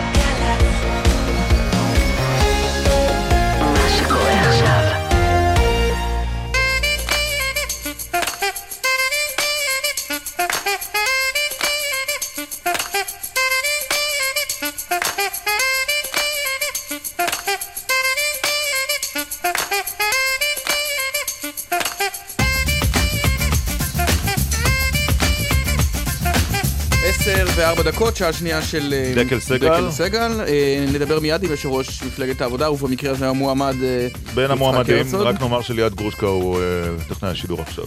יפה. נדבר עם עודד פלוס, מנכ"ל משרד הדתות, בפינת המנכ"לים שלנו. ואם יש לכם שאלות, צייצו לנו. בבקשה, אשטג דקל סגל. אחד הדברים שהכי בלטו אתמול, בכלל נראה לי שהיום ירושלים עובר איזושהי פריחה דווקא, אני יודע שהרבה כן. אנשים אולי חושבים אחרת. לא- יותר מספרים, אבל- לא יודע אם ראית, אחד היתרונות היחידים של להיות קבור שעות באולפן שלנו. זה לראות את המצעדים? זה היה לראות את ה... מול הכותל זה לראות ב... ב... ב... כמו במושב כבוד. אה, את... אה, את התהלוכה ה- הצועדת, לא, אה, את האירוע המדהים שהיה שם מול על חומות אה, ירושלים. אבל יחד עם זאת, אתה זוכר את צעדת ירושלים העממית? לא, כי מ- נולדתי לאחר מלחמת קרים. לא, סליחה, זה היה עד לפני עשר שנים, הייתה צעדת ירושלים. אוקיי. אתה עדיין בגיל שיכול לזכור מה היה לפני עשר שנים. אוקיי. וזו הייתה צעדה עממית אה, בדרך בורמה, וצעדה של כל, כל המשפחה. איכשהו, היום אתה באמת רואה שהצעדה... הציונות הדתית. רק את הציונות תראה, הדתית. אבל הדברים לי, האלה זה ש- לי זה מאוד, אה, מאוד, אותי זה מאוד מצער, כי בעבר זה לא היה כך. תראה, זה שיום ירושלים הוא המימונה של הציונות הדתית, זה דבר שמדברים עליו כבר 20 שנה. אה. כן, אני חושב שיש איזשהו שינוי, אתה רואה את זה במוספים של העיתונים, אתה רואה את זה במספרים, אבל זה כן נכון ששיעור המשתתפים... אה, מהציונות הדתית הוא עצום, נכון. ומי שאיננו בציונות הדתית מעט מאוד. אנחנו תראה, נדבר... מצד שני, אבל אני מבין את אלה שאומרים, "אה, אני חושב שפתרון הקבע צריך להיות חלוקת העיר, אז מה אני אחגוג עכשיו את האיחוד שלה? כמה חושבים שצריך לחלק את העיר? 30 אחוז, נדע לפי הסקרים, משהו כזה. אז איפה עוד 20? נכון, נכון. ואת זה נשאל את אלי מזרחי. אלי מזרחי, מדליק המשואה. אפשר להגיד שהוא לא מהציונות איש שמאל, הדתית. כן, איש שמאל. לא איש ימין, נגיד. הוא לא איש ימין, אנחנו נדבר איתו בעוד אה, בערך בעשר וחצי. וגם אדם מן היישוב. אדם מן היישוב מלמד בחיידר. נכון. אה, בירושלים. במאה שערים, תושב ביתר עילית. יהיה איתנו כאן הרב ארלינגר. עם אה, כמה פרטים מאוד מעניינים על איך נראה סדר היום. שלו של- ושל תלמידיו, ואנחנו חוזרים ומציעים, מי שיש לו רעיונות עם אנשים מן היישוב, תציעו, אנחנו פתוחים להצעות. נכון. אבל אנחנו פותחים בשיחה עם יושב ראש אה, המחנה הציוני, יושב ראש מפלגת העבודה, חבר הכנסת אה, יצחק אה, בוז'י הרצוג, בוקר טוב. בוקר טוב לשניכם. איך הגעת למצב שכל כך הרבה רוצים להחליף אותך? קודם כל, אני חושב שזה מראה שהמניה היא מניה בעלת פוטנציאל גדול, כי אנשים מבינים שמפלגת העבודה היא הבסיס לחילופי השלטון במדינת ישראל. או שזה מראה על אי אמון. לא, המניה של העבודה היא עם פוטנציאל גדול, אבל לא המניה שלך. דווקא הזיכרון שלך, ירון, לא צריך להיות קצר. כן. מכיוון שאתה עוד זוכר כן. שאפילו מול רבין ופרס היו ארבעה מועמדים. ארבעה, לא תשעה. התשעה כוללים גם כמה מועמדים שלדעתי בעיקר רוצים למצב את עצמם לכנסת. מהמם. אוקיי, אז אתה לא רואה בזה הבעת אי אמון? בע- בעובדה שאבי גבאי אומר שאין יושב ראש לאופוזיציה, שעמיר פרץ אומר שצריך למצוא כיוון חדש, שאהוד ברק בר-לב- אומר שהאופוזיציונר הראשי הוא אה, עמיתנו. יאיר- יאיר לפיד. כן, ורביב דרוקר. וואי, נראה לי שאתם נורא מוטרדים, אבל האמת ניתנת להמר שזה בעצם המצב הטבעי במפלגת העבודה ברוב המקרים. אנחנו מכירים את זה מסבב אחר סבב. אגב, אני היושב ראש, אני- כמדומני ה-14 או ה-12. מי סופר? אני היושב ראש התשיעי משנת 2000, אני יושב ראש ה-14 או ה-12 מכינון המערך, בעוד שבליכוד היו ארבעה, אז אתם יודעים שזה קורה כל הזמן, חוזר על עצמו כל הזמן, אלא שאני פועל בכל דרך ובטוח שאני אמנע את המעגל המחושף של עריפת ראשו של המנהיג למה כל דו- שנתיים שלוש כפתרון לבעיה שהיא הרבה יותר עמוקה. למה שדווקא אצלך תיעצר סצנת עריפת הראשים הזאת? הרי במבחן התוצאה, הבאת 24 מנדטים בבחירות, אבל מאז נחתכתם בחצי בסקרים. נכנסת ויצאת, נכנסת ויצאת מהממשלה הנוכחית. למה?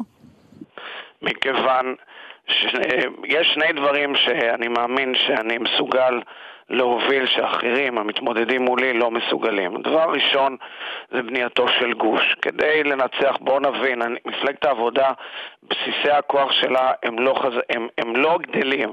הדרך לגדול היא באמצעות מיזוגים או שילובים עם עוד תנועות ומפלגות ואישים במרכז. הוכחתי, הוכחתי את זה שאני מסוגל לבנות גוש. אני מאמין בבנייתו של גוש. גוש מרכזי שיעלה אותנו מה-800 אלף קולות שאני הבאתי. לעומת 400 אלף קולות שהיו ליחימוביץ' ב-2013, הבאתי 800 אלף קולות, כדי לנצח צריך מיליון וארבע מאות. מיליון וארבע מאות אתה צריך לעשות עם גופים ומפלגות ואישים במרכז, שאיתם אפשר ללכת ביחד, כמו למשל משה כחלון, כמו למשל בוגי יעלון, כמו זה- למשל כשזה יקרה בוא נעשה ראיון נפרד. בוא כשזה יקרה נעשה ראיון נפרד. אבל אני רוצה לשאול אותך, חבר הכנסת הרצוג, עד כמה הזיקה לך, ה, אה, איך נקרא לזה, ההתרועעות עם בנימין נתניהו, המשא ומתן שלא צלח, כמה זה עלה לך בסוף בפועל? לדעתי זה בהח- בהחלט עלה, אני מודה בכך ואני מודע לכך, ומנהיג שלא לוקח החלטות וגם עושה טעויות או מעז, הוא לא מנהיג. היום יודעים, הרי לפני שנה עברתי מרורים וחטפתי הצלפות מכל עבר ושתקתי ולא סיפרתי עד כמה עמוק היה המהלך. מה שראיתם השבוע בסעודיה עם הנשיא טראמפ הוא התגלמות של התשתית שנגלתה לעיניי באופן אישי באותם הימים, דבר שהוביל לכך שבפברואר 2016 הייתה ועידת פסגה סודית שהשתתפו בה נתניהו, קרי, סיסי ועבדאללה. נו, אז במקום לנפנף- אז- אז במקום- שאני, רגע, סליחה, אתם חייבים לתת לי להשלים את העניין הזה, כיוון שאני לא הייתי מוכן להפנות עורף לפוטנציאל של שינוי מגמה, למנוע עוד לאה גולדין ועוד זהבה שאול, אוקיי, ו- ולכן... ו- ולכן ניהלת את המגעים, וכיוון שהפוטנציאל, כמו שתיארת, עדיין כאן, וראינו אותו בנאומו של טראמפ, האם זה אומר שאם תיבחר שוב לראשות מפלגת העבודה, אתה בהחלט תבחן אפשרות של כניסה לממשלה? אנחנו בכלל לא נמצאים שם, ואני חזרתי והעברתי שני דברים. ראשית, את הלקח שלי למדתי. מצד שני, אמרתי גם אתמול במליאת הכנסת, כמו גם בכירי המחנה הציוני, אם נתניהו ילך למעשה אמיץ והיסטורי, לאור היענות ליוזמה של הנשיא טראמפ, אנחנו ניתן לו בוודאי גיבוי, הוכחנו זאת, כפי שבגין קיבל גיבוי כשהוא הלך להסכם השלום עם אתה מצרים. יודע, אתה יודע... אבל הבעיה היא לא כאן, הבעיה היא בראש ובראשונה בליכוד.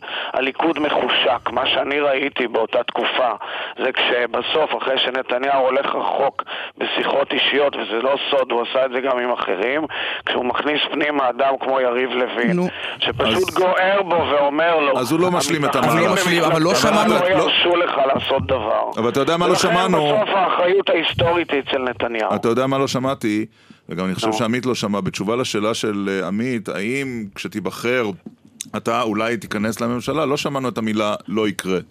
אני אגיד לך, כל אה, בכירים שמתמודדים מולי הודיעו לנשיא טראמפ בהודעות, בקולות ובמצלתיים שהמחנה הציוני ייתן גיבוי למהלך מדיני. אני חושב שאנחנו אומרים, אנחנו ניתן גיבוי. מה זה גיבוי מבחוץ או גיבוי לא מבפנים? סליחה, אני לא מדבר על ממשלה, אני מדבר על רשת ביטחון שלא תיתן לו ליפול אוקיי, אם הוא הולך אז, למהלך אז, אז מדיני. רק כדי לסכם, רשת ביטחון כן, ממשלה בשום פנים ואופן לא. היות שאתם נורא אוהבים את השאלות הללו, נכון. ואני, אתה נכוונו- נכוונו ברותחים. אני אומר לך שאת השאלה, הדבר המדהים זה שהבוקר הייתם צריכים לשאול את נתניהו, האם הוא מוכן בכלל ללכת למהלך היסטורי, או לשאול את כץ, ביטן ואלקין, האם הם יאפשרו לו ללכת למהלך תראה, היסטורי, אני, אני או אגיד לך מה, אני, אני אגיד לך מה? העניין, אה, חבר הכנסת הרצוג. לי ואולי גם לירון אין שום אמונה ב, ב, ב, ב, בצד הזה שזה באמת יקרה. היחידים שאיכשהו האמינו ב, ב, בעובדה שנתניהו הולך ללכת למהלך היסטורי עם הפלסטינים זה אנשי מפלגת העבודה ואתה.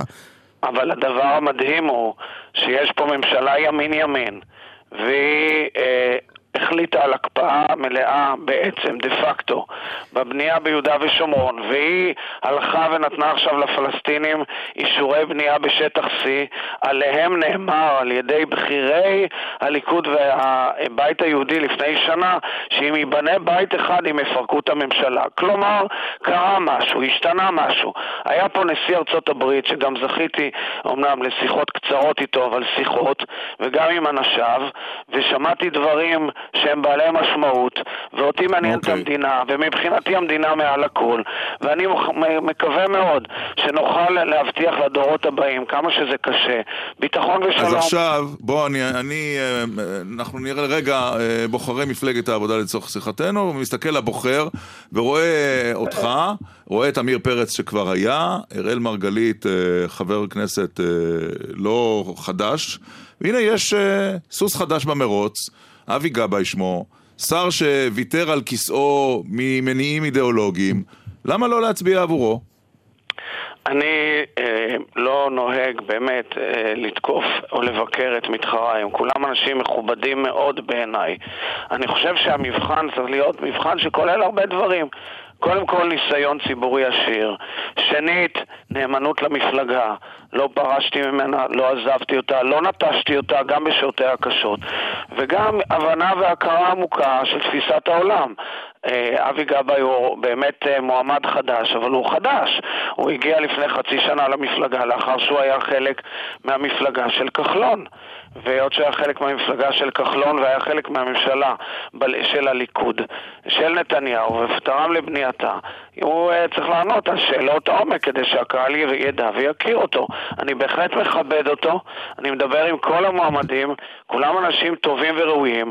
אני בטוח, ואני יודע את זאת, שאני היחיד שיכול לבנות את הגוש האלטרנטיבי הגדול, והוכחתי גם שאני מסוגל להביא למהלכים פוליטיים נוספים, כמו למשל הכרעה בגוש באמצעות פריימריז פתוחים. אוקיי, אז אה, עד אז, אה, הפריימריז הפתוחים יש פריימריז סגורים, ואתה אה, שיגרת אתמול את תשובתך לעתירה של חבר הכנסת, של השר לשעבר אבי גבאי, ובה אתה בעצם מצטרף לטענות שיש גל זיופים, או חשש לגל זיופים בקנה מידה נרחב. האם אתה קורא לדחות את הפריימריז לראשות העבודה? אני הגבתי לפריים, לעתירה של עותרת בשם נכון. דינה דיין, אחד המועמדים, ושם היות שהועלו טענות נכבדות לגבי ניקיון המפקד, טענות וראיות לכאורה לגבי ניקיון המפקד, והיות שאני חושב שהבסיס לתפקוד נכון ושל מפלגה מעל הכל חייב להיות ספר בוחרים נקי לחלוטין, אז ביקשתי מהמוסד לבירור עתירות להורות על חקירה מהירה. וזה אומר שאולי יידחו הבחירות? לא, מהירה, יסודית אוקיי. אה, ועמוקה, כדי לנקות את ספר הבוחרים במידת הצורך ולעמוד בלוח הזמנים לבחירות כפי שנקבע. חבר הכנסת אה, יצחק בוז'י הרצוג, יושב ראש אה, המחנה הציוני, תודה רבה לך. תודה רבה, יום טוב. אתם עם גל"צ.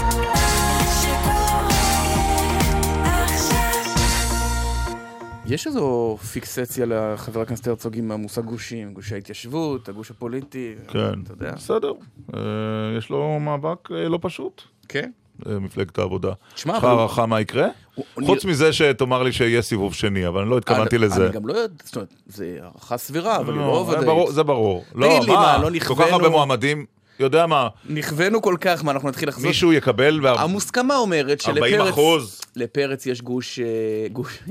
או, אתה- רק- לפרץ- רק דיברת על הגושים, כבר אתה בא מדבר בגושים. יש גוש גדול, שלפרץ יש יש... גוש אה, נאמנים, לפרץ יש... אה, גוש אמונים. קבוצת תומכים גדולה כדי לעלות סיבוב, אוקיי. אבל בסיבוב השני יהיה לו אתגר, א', כי יש לו התנגדות משמעותית, אתה יודע, על רקע ומה סביבתו יקרה עם אלה. שלא יעלו, האם הם לא יחברו ליושב ראש? נכון. טוב, נראה מי יעלה. בוא נגיד, בכל מקרה הוא אתה רואה הרוויח- מצב שהרצוג לא עולה גם לסיבוב השני? זה, בוודאי שזה יכול להיות. נראה לי. שגבאי והוא ככה בתחרות שם, וכל השאר מדדים מאחור, זה- אבל... זה דרמטי. אבל תראה, אחד הדברים, למה? זה כבר היו לזה תקדימים. פואד, פואד אה, אה, ב-2003 מפסיד למצנע. לא, זה שיושב ראש יכול... עמיר פרץ להפסיד- לא על הסיבוב, ב-2007.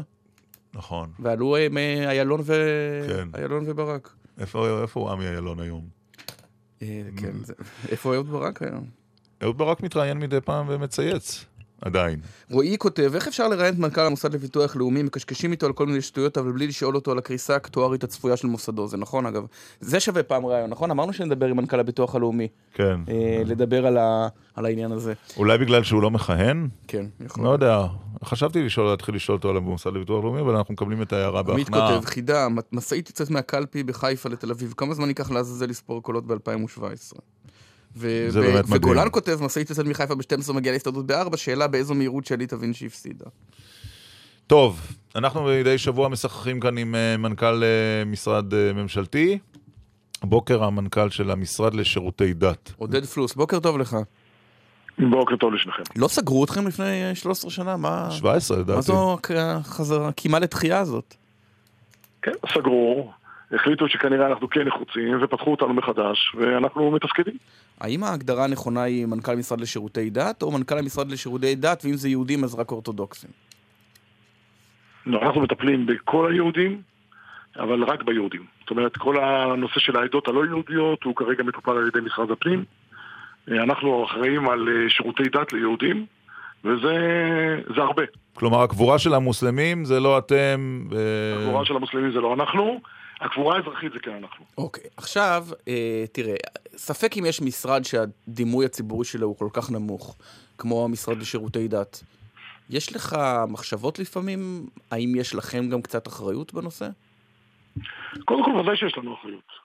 לגלגל את האחריות רק על תדמית, אה, ודאי שיש לנו אחריות, ואנחנו מנסים להשתפר כל הזמן. אנחנו מנסים להביא את דברינו לציבור. אני רק רוצה לתת דוגמה, אני נמצא כרגע בסיור במועצה הארצית ביהוד.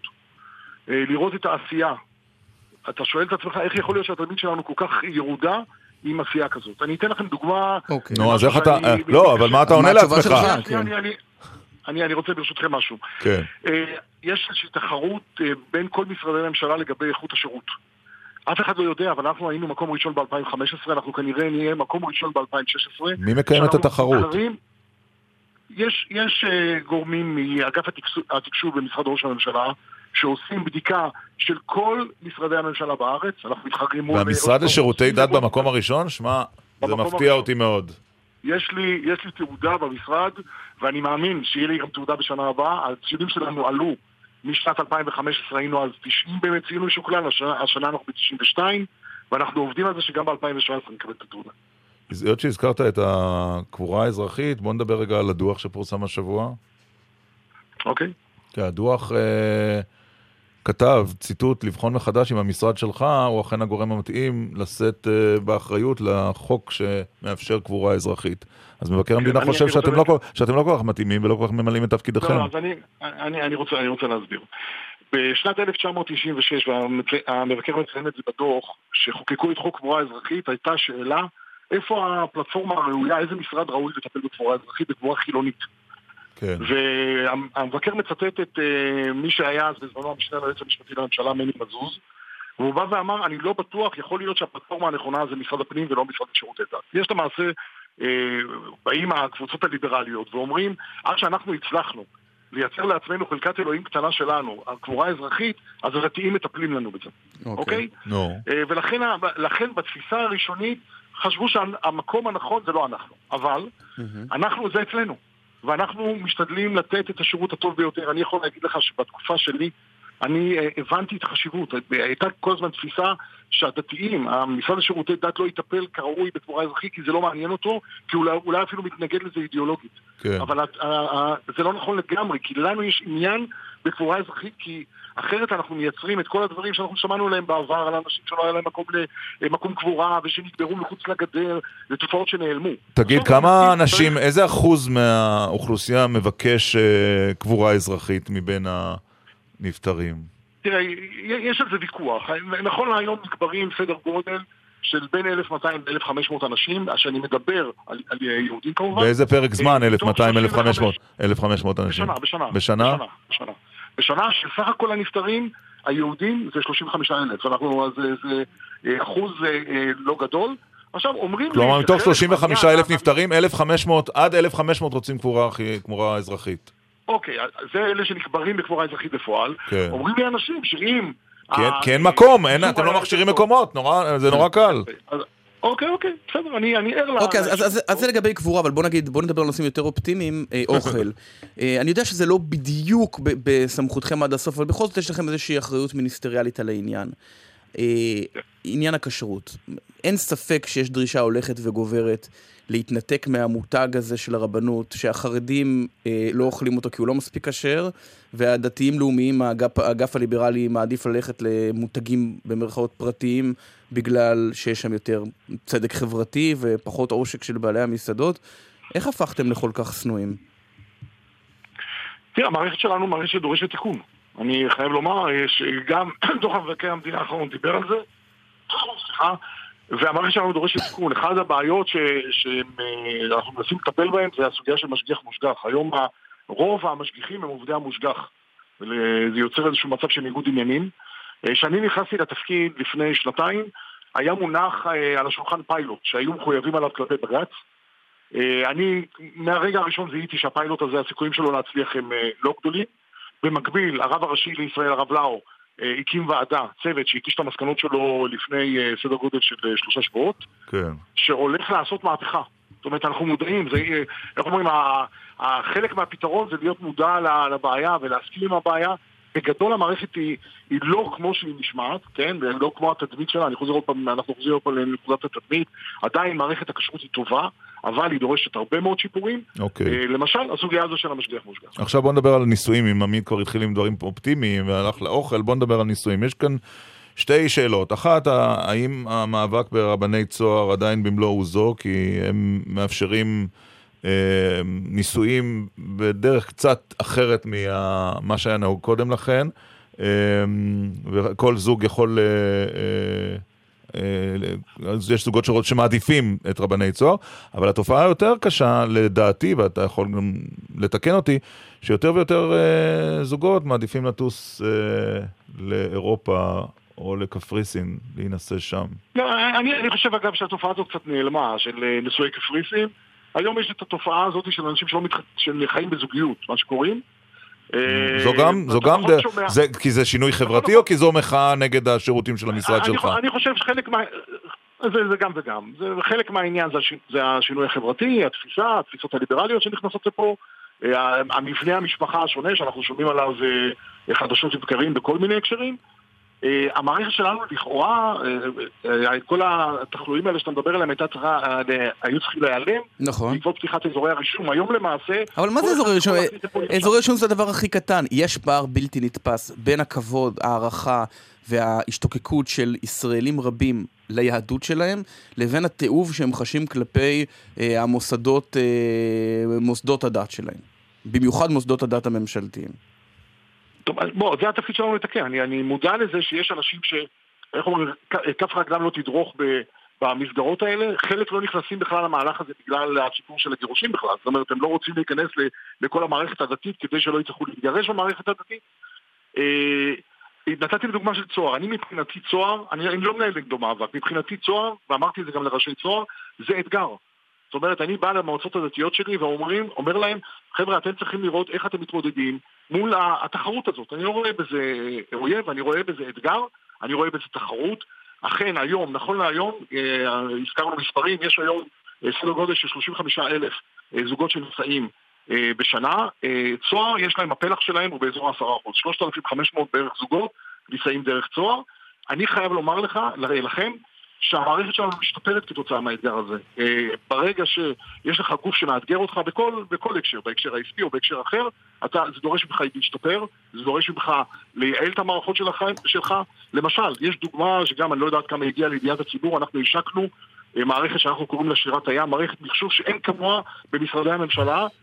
שהגורם הראשון שנכנס, המודול הראשון שנכנס זה מודול הנישואין, להקל על השירות, להיות יותר זמינים, לדבר כן. על שעות אחרות, לפתוח אה, אה, מרכזי רישום באוניברסיטאות כדי להקל על אוקיי. האנשים להגיע. אנחנו עוד- מנסים להשתפר. יש לי עוד שאלה אחת לפני שניפרד, אה, מנכ"ל משרד הדתות. היא נוגעת ל- לרבני הערים, אה, גם לרבנים הראשיים. הנושא של הפ- הסוגיה הדתית עולה כאן אה, מעת לעת על ידי אה, פוליטיקאים ופוליטיקאיות. האם אתה מסכים שכל עוד אה, המצב הזה מונצח של רב ספרדי ורב אשכנזי, אנחנו לא נתרום לפתרון הבעיה, כי אנחנו מנציחים אותה? לא, אני חושב- אני חושב שה- אני חושב שהמצב הזה הולך ונעלם. זאת אומרת, תגיד, עכשיו, באמת? אה, כולנו שמענו, כן, כולנו שמענו... בכמה, את- בכמה ערים יש רק רב אחד? בהרבה מאוד. כן, אני לא, לא עשיתי בדיקה, אבל רק אתמול שמענו על פרישתו של הרב לאו. כן. הרב לאו, בעיר תל אביב הגדולה, יש רב אחד. ולא ייבחר אה, רב אשכנזי במקומו? אבל אין, אין רב ספרדי. אה, יש רב אחד בתל אביב, והרב הזה אוקיי. דורש, אין שני רבנים. הבנתי. היה, היה, תקופה מסוימת היו שני רבנים. נכון. הרבה מאוד ערים בארץ, יש אה, רב אחד היום. אז אנחנו מתקדמים. אולי פעם אחת יהיה רב ראשי לישראל, אני, אני לא יודע נקודה. אם זה התקדמות או לא, אבל אה, אני לא יודע אם זה כן? התקדמות או לא, אבל זאת, המציאות. אוקיי. בעיניים. שלך זה התקדמות, אולי בעיניים בעיניי של מישהו כן. זה לא. בעיניך עמית? אוקיי. רב אחד מספיק? מה, רב אחד אשכנזי ספרדי? לא, יש- אחד. יש לא- פרומו- לא- יש פרומו נפלא בגלי צה"ל ש- שמראיינים את המדען הראשי ושואלים אותו אם הוא המדען הראשי האשכנזי או הספרדי. לדודו ואבי בשתיים כן. בצהריים, דודו ארז, אבי אטינגר. אה, אז אה, למה למה לא בעצם? נכון, לכן זו התקדמות כי אגב, בעיניי. אם ספרדי אין אין גבול, למה לא רב ראשי עיראקי ורב ראשי לא, מרוקאי ואשכנזי? מי- זה- יוצא יש אתיופיה, סליחה, נכון, סליחה. נכון. קייסים. אולי קייס ראשי. אנחנו יודעים גם. שגם בבית המשפט העליון יש כל מיני, יש ספרדי ויש תקן ספרדי. לא, אבל- אה. ותקן- אבל אני מקבל. אתה יודע מה אני אומר, אתה יודע מה, לא, אבל התקן הספרדי בבית המשפט העליון נועד להבטיח את זה שיהיו שופטים יוצאי עדות המזרח הזה. בוא נקבל שהרב הראשי הראשון הבא יהיה הספרדי, ובא לציון גואל. אבל אז יש פחות תקנים, וש"ס ואגודה לא יוכלו להסכים, והבית היהודי. אבל אני אומר, זה זה דבר שהולך ו- ותופס אה, מקום. לא, זה לא תופס, זה כבר כמעט, אני אומר, 20 שנה מדברים על זה וזה לא קורה. לא, לא, אבל- אני לא מדבר- אני לא מדבר- אני לא מדבר על הרבנים הראשיים, אני מדבר עכשיו על רבני הערים. ברבני הערים, אה, כמעט, עוד פעם, ברגע שמתפנה משרה, בדרך כלל יש- אנחנו ממנים רב אחד ולא שניים. כן. אוקיי, בסדר עודד גמור. פלוס, אה, מנכ"ל המשרד לשירותי דת, אה, תודה רבה לך. תודה לכם, להתראות. להתראות. אתם עם גל"צ. הם זוחלים בתוך סחורות בנמל, מסתתרים במחולות תמימות, ושורצים במזוודות בנתב"ג. המינים הפולשים הם בעלי חיים וצמחים זרים החודרים לארצנו, ומאיימים על הטבע, על הכלכלה ועלינו. חייבים לעצור אותם בטרם יהיה מאוחר מדי. הצטרפו אלינו לקידום חקיקה מונעת, מגישות החברה להגנת הטבע ורשות הטבע והגנים. חובש! רופא! יש פה מישהו ש... מישהו? מה תעשה עד שמגיע אמבולנס? תצעק עוד?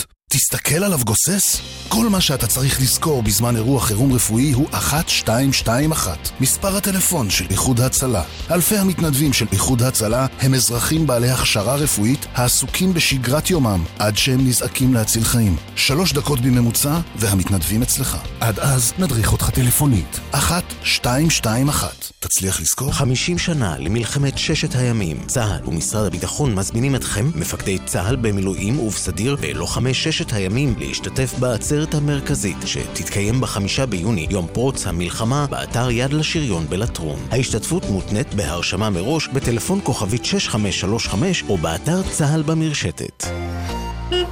מתי אמרת שזה מתחיל? בשבע מותק, אבל בקצב הזה אנחנו בחיים לא נגיע. אני לא מאמין שאין חנייה, אין, אין, אין. אמרתי לך שהיינו צריכים לצאת קודם. רגע, אני יודעת איפה אפשר לחנות. איפה? בבית.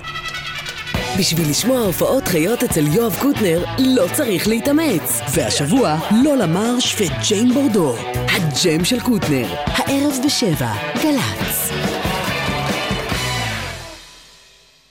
שישי בצהריים, זה הזמן לעבוד על הזוגיות. את רוצה להגיד שבת שלום, תגידי שבת שלום. גם ביום ראשון אני יכולה להגיד שבת שלום? את יכולה, אף אחד לא יתייחס לזה, אבל כן. לעשות משהו בשביל הנשמה. אתה יכול לכתוב שיר בכל מקום, בקרון רכבת, על סירה, על גב סוס, זה עוזר להיות בתנועה. ופשוט להירגע. עוד מעט שבת שלום. סיון רהב מאיר, ידידיה מאיר, נתן דטנר ואודיה קורן, אהוד בנאי ושמעון פרנס עושים לכם את שישי בגל"צ.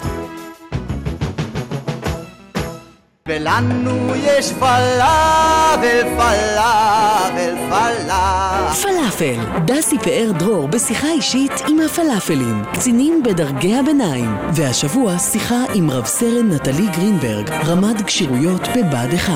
פלאפל, שבת, 5.45 בערב. הלילה הוא שירים, מופע חגיגי משיריה היפים של חווה אלברשטיין, בהשתתפות שלומי שבן, אסתר עדה, מרינה מקסימיליאן, אלון נדר וחווה אלברשטיין. מנחה אילנה דיין. כן, לפעמים הלילה הוא שירים יפים. הלילה הוא שירים, חגיגת שבועות בפסטיבל חלב ודבש, שני, תשע בערב, גל"צ. גם אביב לביא, עיתונאי הסביבה המוביל בישראל, חתן פרס פרט לתקשורת, משדר בגל"צ, ראשון עד רביעי בשלוש בצהריים.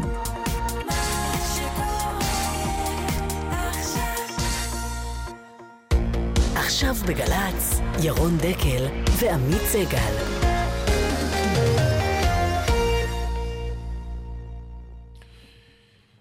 ששת הימים אה, ויום ירושלים. כן, 50 שנה. אתמול אה, דיברנו מצעד הד- הדגלים של הציונות הדתית בעיקר, ואנחנו מתארים לעצמנו שהמרואיין הבא שלנו לא צעד לא אתמול. אבל בוא נבדוק, שלום לאלי מזרחי. בוקר טוב לכם. מדליק המשואה, נכון? צריך לומר, אלי מזרחי? נכון, נכון. ובעבר בעל לא עסק... בעבר, עד היום, כן. עד היום? כן, אוקיי. בשוק מחנה יהודה, לא, היה, בעבר היית בעל עסקים בשוק מחנה יהודה והיום עסק כן, אחד. בוודאי, עד- גם היום יש לי עסק היום, אחד כן. בשוק מחנה יהודה אוקיי. עדיין. יפה. לא צעדת אתמול, נכון? לא. למה? אני לא צועד במצעדים.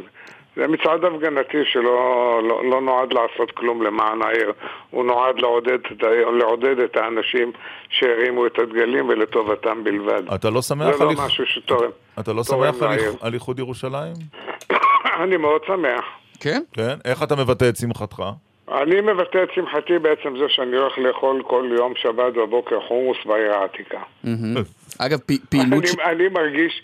אני מרגיש שהאינטגרציה שלי עם העיר, בעיר הזאת, עם, ה, עם החלק השני של העיר, זה אכילת חומוס בעיר העתיקה. אגב, אגב, גם בימים הקשים של האינתיפאדה השנייה, אינתיפאדת הסכינים, או שאז לקחת הפסקה? גם בימים הקשים של האינתיפאדה השנייה, בכל הימים, כל פעם שזה היה פתוח, אני הייתי שם. אוקיי, עכשיו... אני לא ראיתי בדברים האלה יותר מדי אה, עניינים, כי העניינים האלה קורים כל הזמן. תראו, ה- הפרובלמטיקה של העיר ידועה בנושא הזה של אה, פיגועים וכאלה, אבל היום זה כבר קיים בכל מקום בארץ, גם בכל מקום בעולם, אז מה אנחנו... אנחנו בינתיים, אה, מה שנקרא, כסף קטן לעומת דברים שמתרחשים במקומות אחרים. זה נכון. לא, אבל השאלה היא, למה במצעד הדגלים, ובכלל בחגיגות אה, יום ירושלים, משתתפים לרוב באמת אנשי הציונות הדתית, ולא החילונים בירושלים? בוא אני אגיד לך מה. פעם זה היה אחרת, אתה זוכר. נכון, זה היה פעם תקשיבו, אחרת. תקשיבו, בוודאי, תשמעו, העניין של הזכרתי, גאווה טוב, לאומית, לא, כן, העניין של גאווה לאומית זה גאווה לאומית, אנחנו כולנו יודעים. כן. אבל זה כבר חרג מזמן מהעניין של גאווה לאומית לעניינים שהם עניינים לאומיים, לא גאווה לאומית. אלא הפגנת, אה, יותר הפגנת שרירים וכוח מאשר הפגנה של... אה, אה, אנחנו רוצים להראות לכם מי שולט בעיר. ובזה... וזה, בזה אין לי ספק, ואני לא רוצה להשתתף בדבר כזה. תשמעו, יש פה אינטגרציה, העיר הזאת היא עיר אה, באמת מסובכת מאין כמוה. כן, זה מאין נכון. כמוה. אז למה להוסיף לה? כי אולי אתה... במקום לקרב, לפלג, במקום אה, לקרב... לא, אבל מה- אה, מפלג בללכת עם אה, דגלים על ב- איחוד- כן. על איחוד העיר? הרי אתה יודע, זה... אולי, אתה מתכוון להליכה דווקא ב- ברוב, בעיר העתיקה? זה, מה, אני שמפריע לך? מתכוון להליכה בעיר העתיקה, אבל אני גם מתכוון להליכה בעיר החדשה, גם, באמ- גם באמצע המחנה יהודה ללכת עם דגלים ולשיר שירים נו, מה רע. בזה?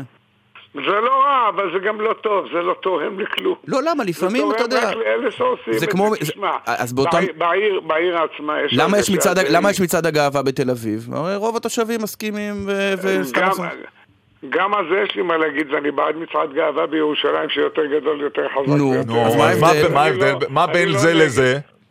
יש הבדל, וההבדל הוא הבדל גדול. מצעד הגאווה לא נועד אה, להתגרות באף אחד. הוא לא, זה שהדתיים אומרים שהוא מתגרה בהם, הוא מתגרה בהם בכל מקום בעולם. כי אצל הדתיים, גם אצל הנוצרים וגם אצל המוסלמים וגם אצל היהודים אסור. אתה באמת חושב אבל שאלי מזרחי ש-80 אלף איש יצאו אתמול רק כדי להתגרות בערבים? אני שמעתי 60 אלף. אני לא יודע, זה רק כדי להתגרות בערבים, זה, אני אומר לכם, זה הפגנת לאומנות, לאומנות בעיר שהיא עיר משוסעת. איך היית רוצה לך- עיר ש...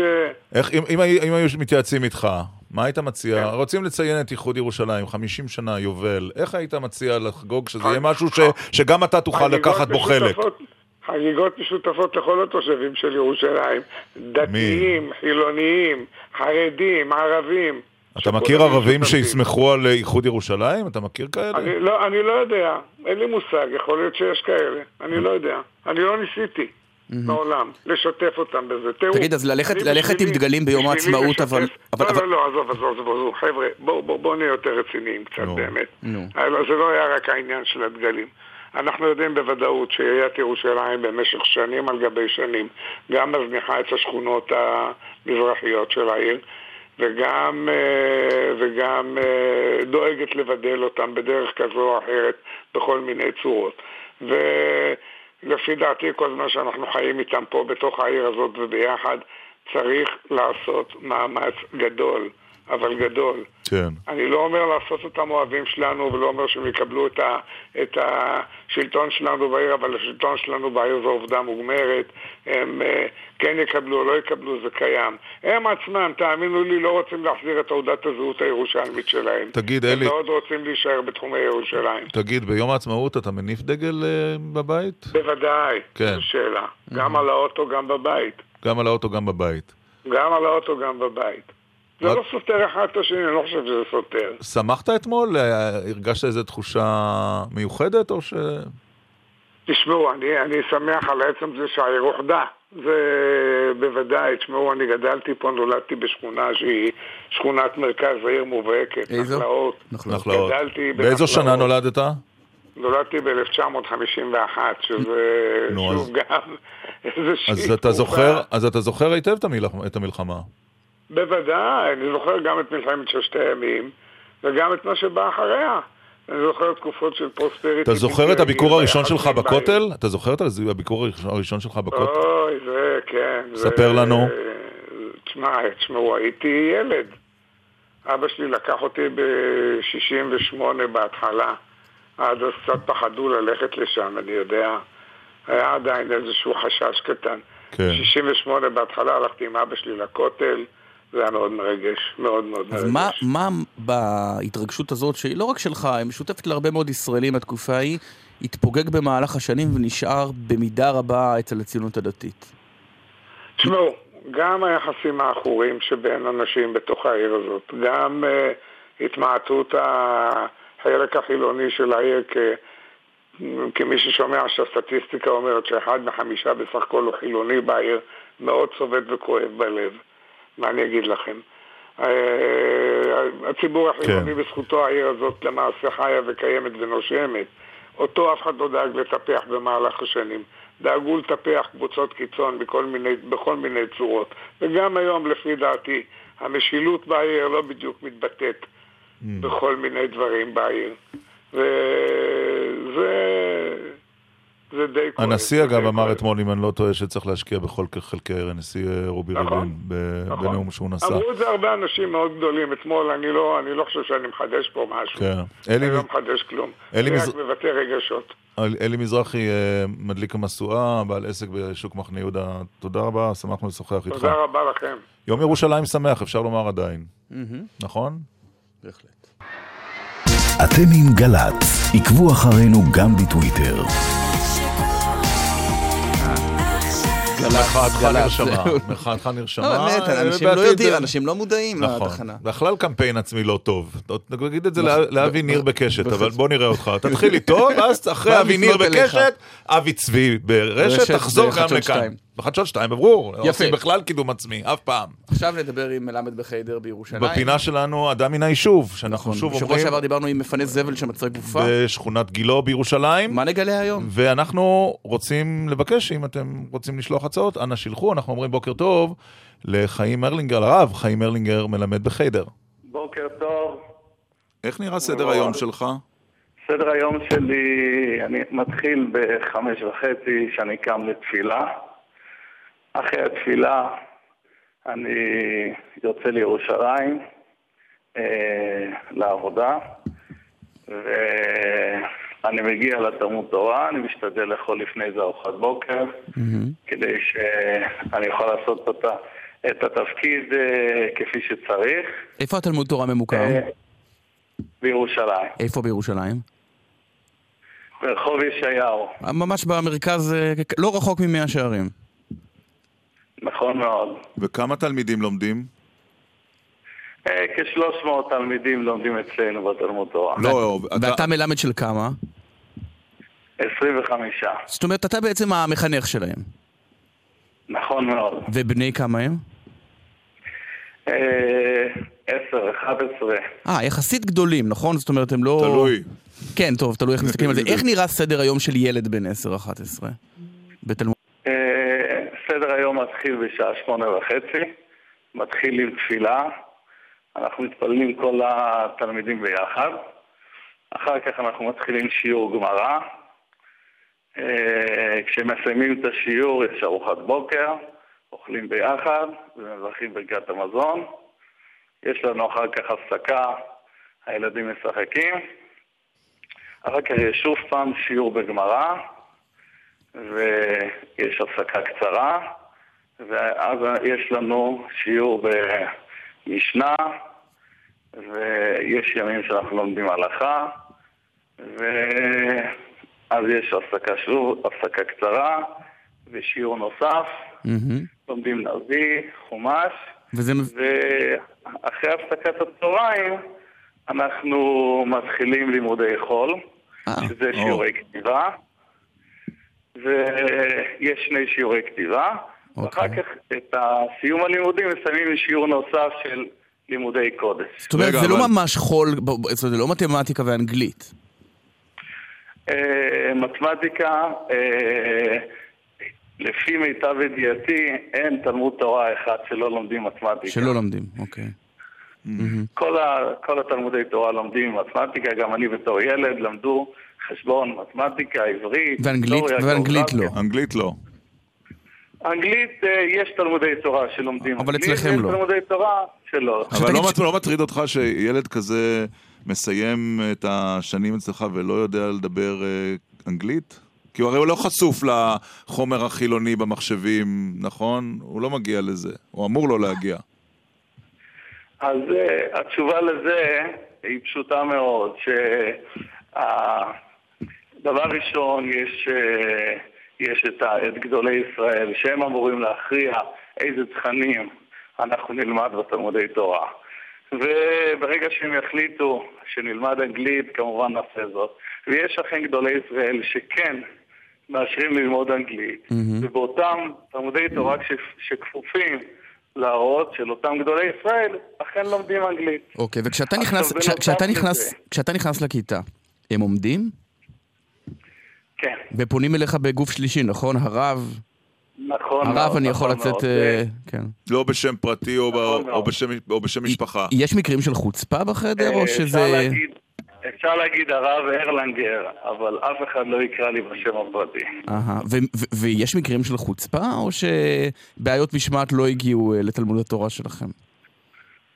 אה, כפי שאתה מתאר לעצמך, הציבור החרדי הוא ציבור ככל ציבור, ואותן בעיות שמתמודדים בציבור הכללי, מתמודדים גם בציבור החרדי. לדוגמה. כמובן, לדוגמה. כמובן, אה, לדוגמה, יש, יש בעיה של ילדים מחוננים שצריך לתת להם מענה, גם בציבור החרדי מתמודדים עם זה.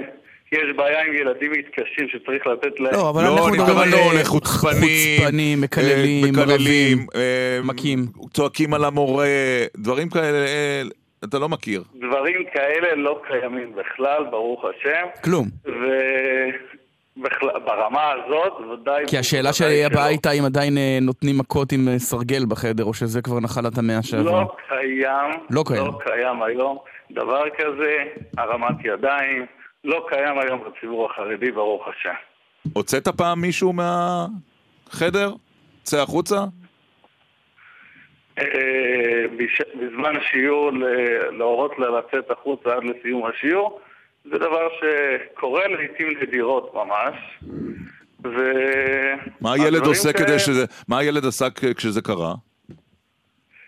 אה, באותו זמן הוא התנהג בצורה חריגה, וזה היה במצב שלא שייך להמשיך את השיעור. אז ביקשתי ממנו לצאת החוצה, ולאחר השיעור היה לנו שיחה, והגענו להסדר, הבנו אחד את השני, ומצאנו את הדרך שהוא יוכל לחזור לכיתה, וכמובן, אחרי שהוא הבין והוא הרגיש את המקום של האהבה ואת המקום החיובי שאנחנו כל כך הרבה משקיעים, שהחינוך יהיה מתוך אהבה, מתוך אכפתיות, שהילד ירגיש שאנחנו איתו, תגיד- ולא חס ושלום נגדו. י- י- סליחה אולי על הקלישאתיות, אבל יש סצנה מופלאה בסדרה שטיסל. אגב, ראית אותה במקרה, או שאתה לא... לא שם. לא שם לגמרי. לא. לא, אוקיי. לא, אז לא, יש שם לא. סצנה מופלאה של דובה גליקמן בתור המלמד בחדר, אה, ביום העצמאות, כי זה יום לימודים רגיל אצלו בחדר, ו... ורואים את הילדים מסתכלים ככה מהחלון במטס צה"ל שעובר בשמיים.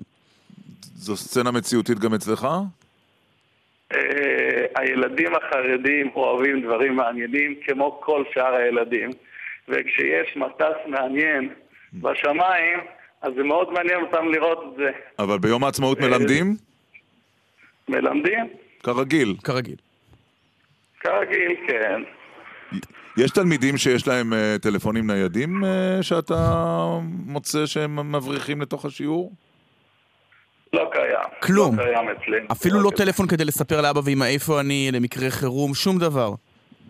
במקרה שהילד צריך להביא אה, טלפון נייד לתלמוד תורה כדי שאחרי הלימודים הוא ישתמש בזה, כמובן טלפון כשר, אז, אה, אז כשהוא מגיע לתלמוד תורה מפקיד את זה אצל המשגיח, ואחרי הלימודים, לפני שהוא יוצא, הוא בא, בא לקחת את הפיקדון והוא משתמש איתו. אז- אבל זה צריך להיות בתיאום ובאישור. בתיאום מראש. אז, אז ילד בלי טלפון סלולרי, אה, ילד שלומד עד איזה שעה כל יום? חמש?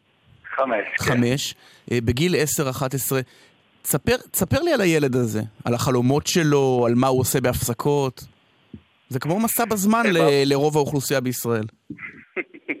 אה, בהפסקות הוא משחק, יש את העונות המתחלפות, לפעמים זה גולות, לפעמים זה חמש אבנים, לפעמים זה קלפים, ועכשיו יש את הספינר שכבש את העולם, אז גם אצלנו יש? קיים, יש ספינר גם אצלכם?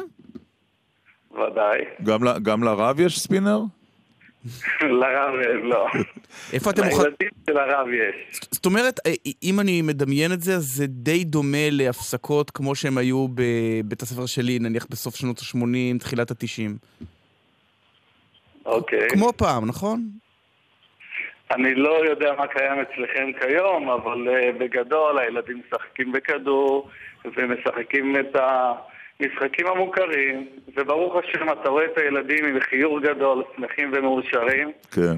ואנחנו משתדלים לתת להם את הכלים, הלימודים והחינוכים שבאמת יגדלו בשמחה אנחנו- ובששון. אנחנו יכולים לשאול אותך, הרב ברלנגר, איך, ה, איך המשכורת של אה, מלמד? יראת שמיים. המשכורת היא כעשרת אלפים שקל. זה יחסית יפה. ב- ברוטו או נטו? לא, ברוטו. אה, ברוטו. זה, זה, זה יחסית יפה למה שהיה עד לפני כמה שנים. אה, אני אגיד לך, אה, יש מוסדות שהם מוסדות פטור, ויש מוסדות, שהם מוכר שאינו רשמי. אז אה, זה גם כן אה, אה, משפיע על המשכורת. כן. תגיד, יש, יש. יש, אצלכם עבודות, עבודות שיעורי בית, בחינות, אספות הורים? בוודאי, בוודאי. אספות הורים יש פעמיים בשנה, בחורף ובקיץ. בחינות ועבודות? אה, בחינות יש באופן קבוע, כל שבוע. כל שבוע? למשל, אה, כל שבוע על יש פרשת בחינות. שבוע ועל... אה, כן. יש על, ה- על כל המקצועות כמעט, יש מבחנים ויש עבודות שמתרגלים את הילדים, משתדלים לעשות את זה בצורה מגוונת ויצירתית כדי שהילדים ייהנו. אה, צריך לה- להמציא את עצמנו מחדש כל פעם כדי לרתק את הילדים בשיעורים ולעשות להם את זה חווייתי. איפה אתם אוחזים עכשיו בגמרא? אנחנו עכשיו אוחזים בפרק אילו מציאות. כן. אתה מכיר את הפרק הזה, עמית? כן. מצוין. אה, ת- תגיד. הרב אלנגר, בסוף אתה מרגיש שאתה מכשיר את התלמידים שלך להמשך חיים בעולם החרדי, נכון? אם הם יחליטו שהם לא שם, אז הם, קצת אבודים. אז אה, אנחנו משתדלים לתת לילדים את הכלים הכי טובים לחיים. גם מבחינה, מבחינת לימודי חול, אנחנו משתדלים לתת להם את המקסימום שאנחנו יכולים, להיות בני אדם, להתנהג בצורה תרבותית ומכובדת, ובעיקר אנחנו מחנכים אותם לעבודת השם, לאהוב את התורה, לקיים את המצוות ולעשות את מה שהקדוש ברוך הוא רוצה. והילדים שלך עברו חינוך זהה?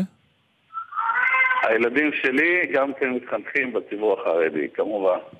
תודה רבה לך, הרב חיים ארלנגר מביתר עילית, מלמד אה, בחדר בירושלים, אה, אדם מן היישוב אה, פינתנו. תודה, תודה רבה. רבה. תודה גם לכם.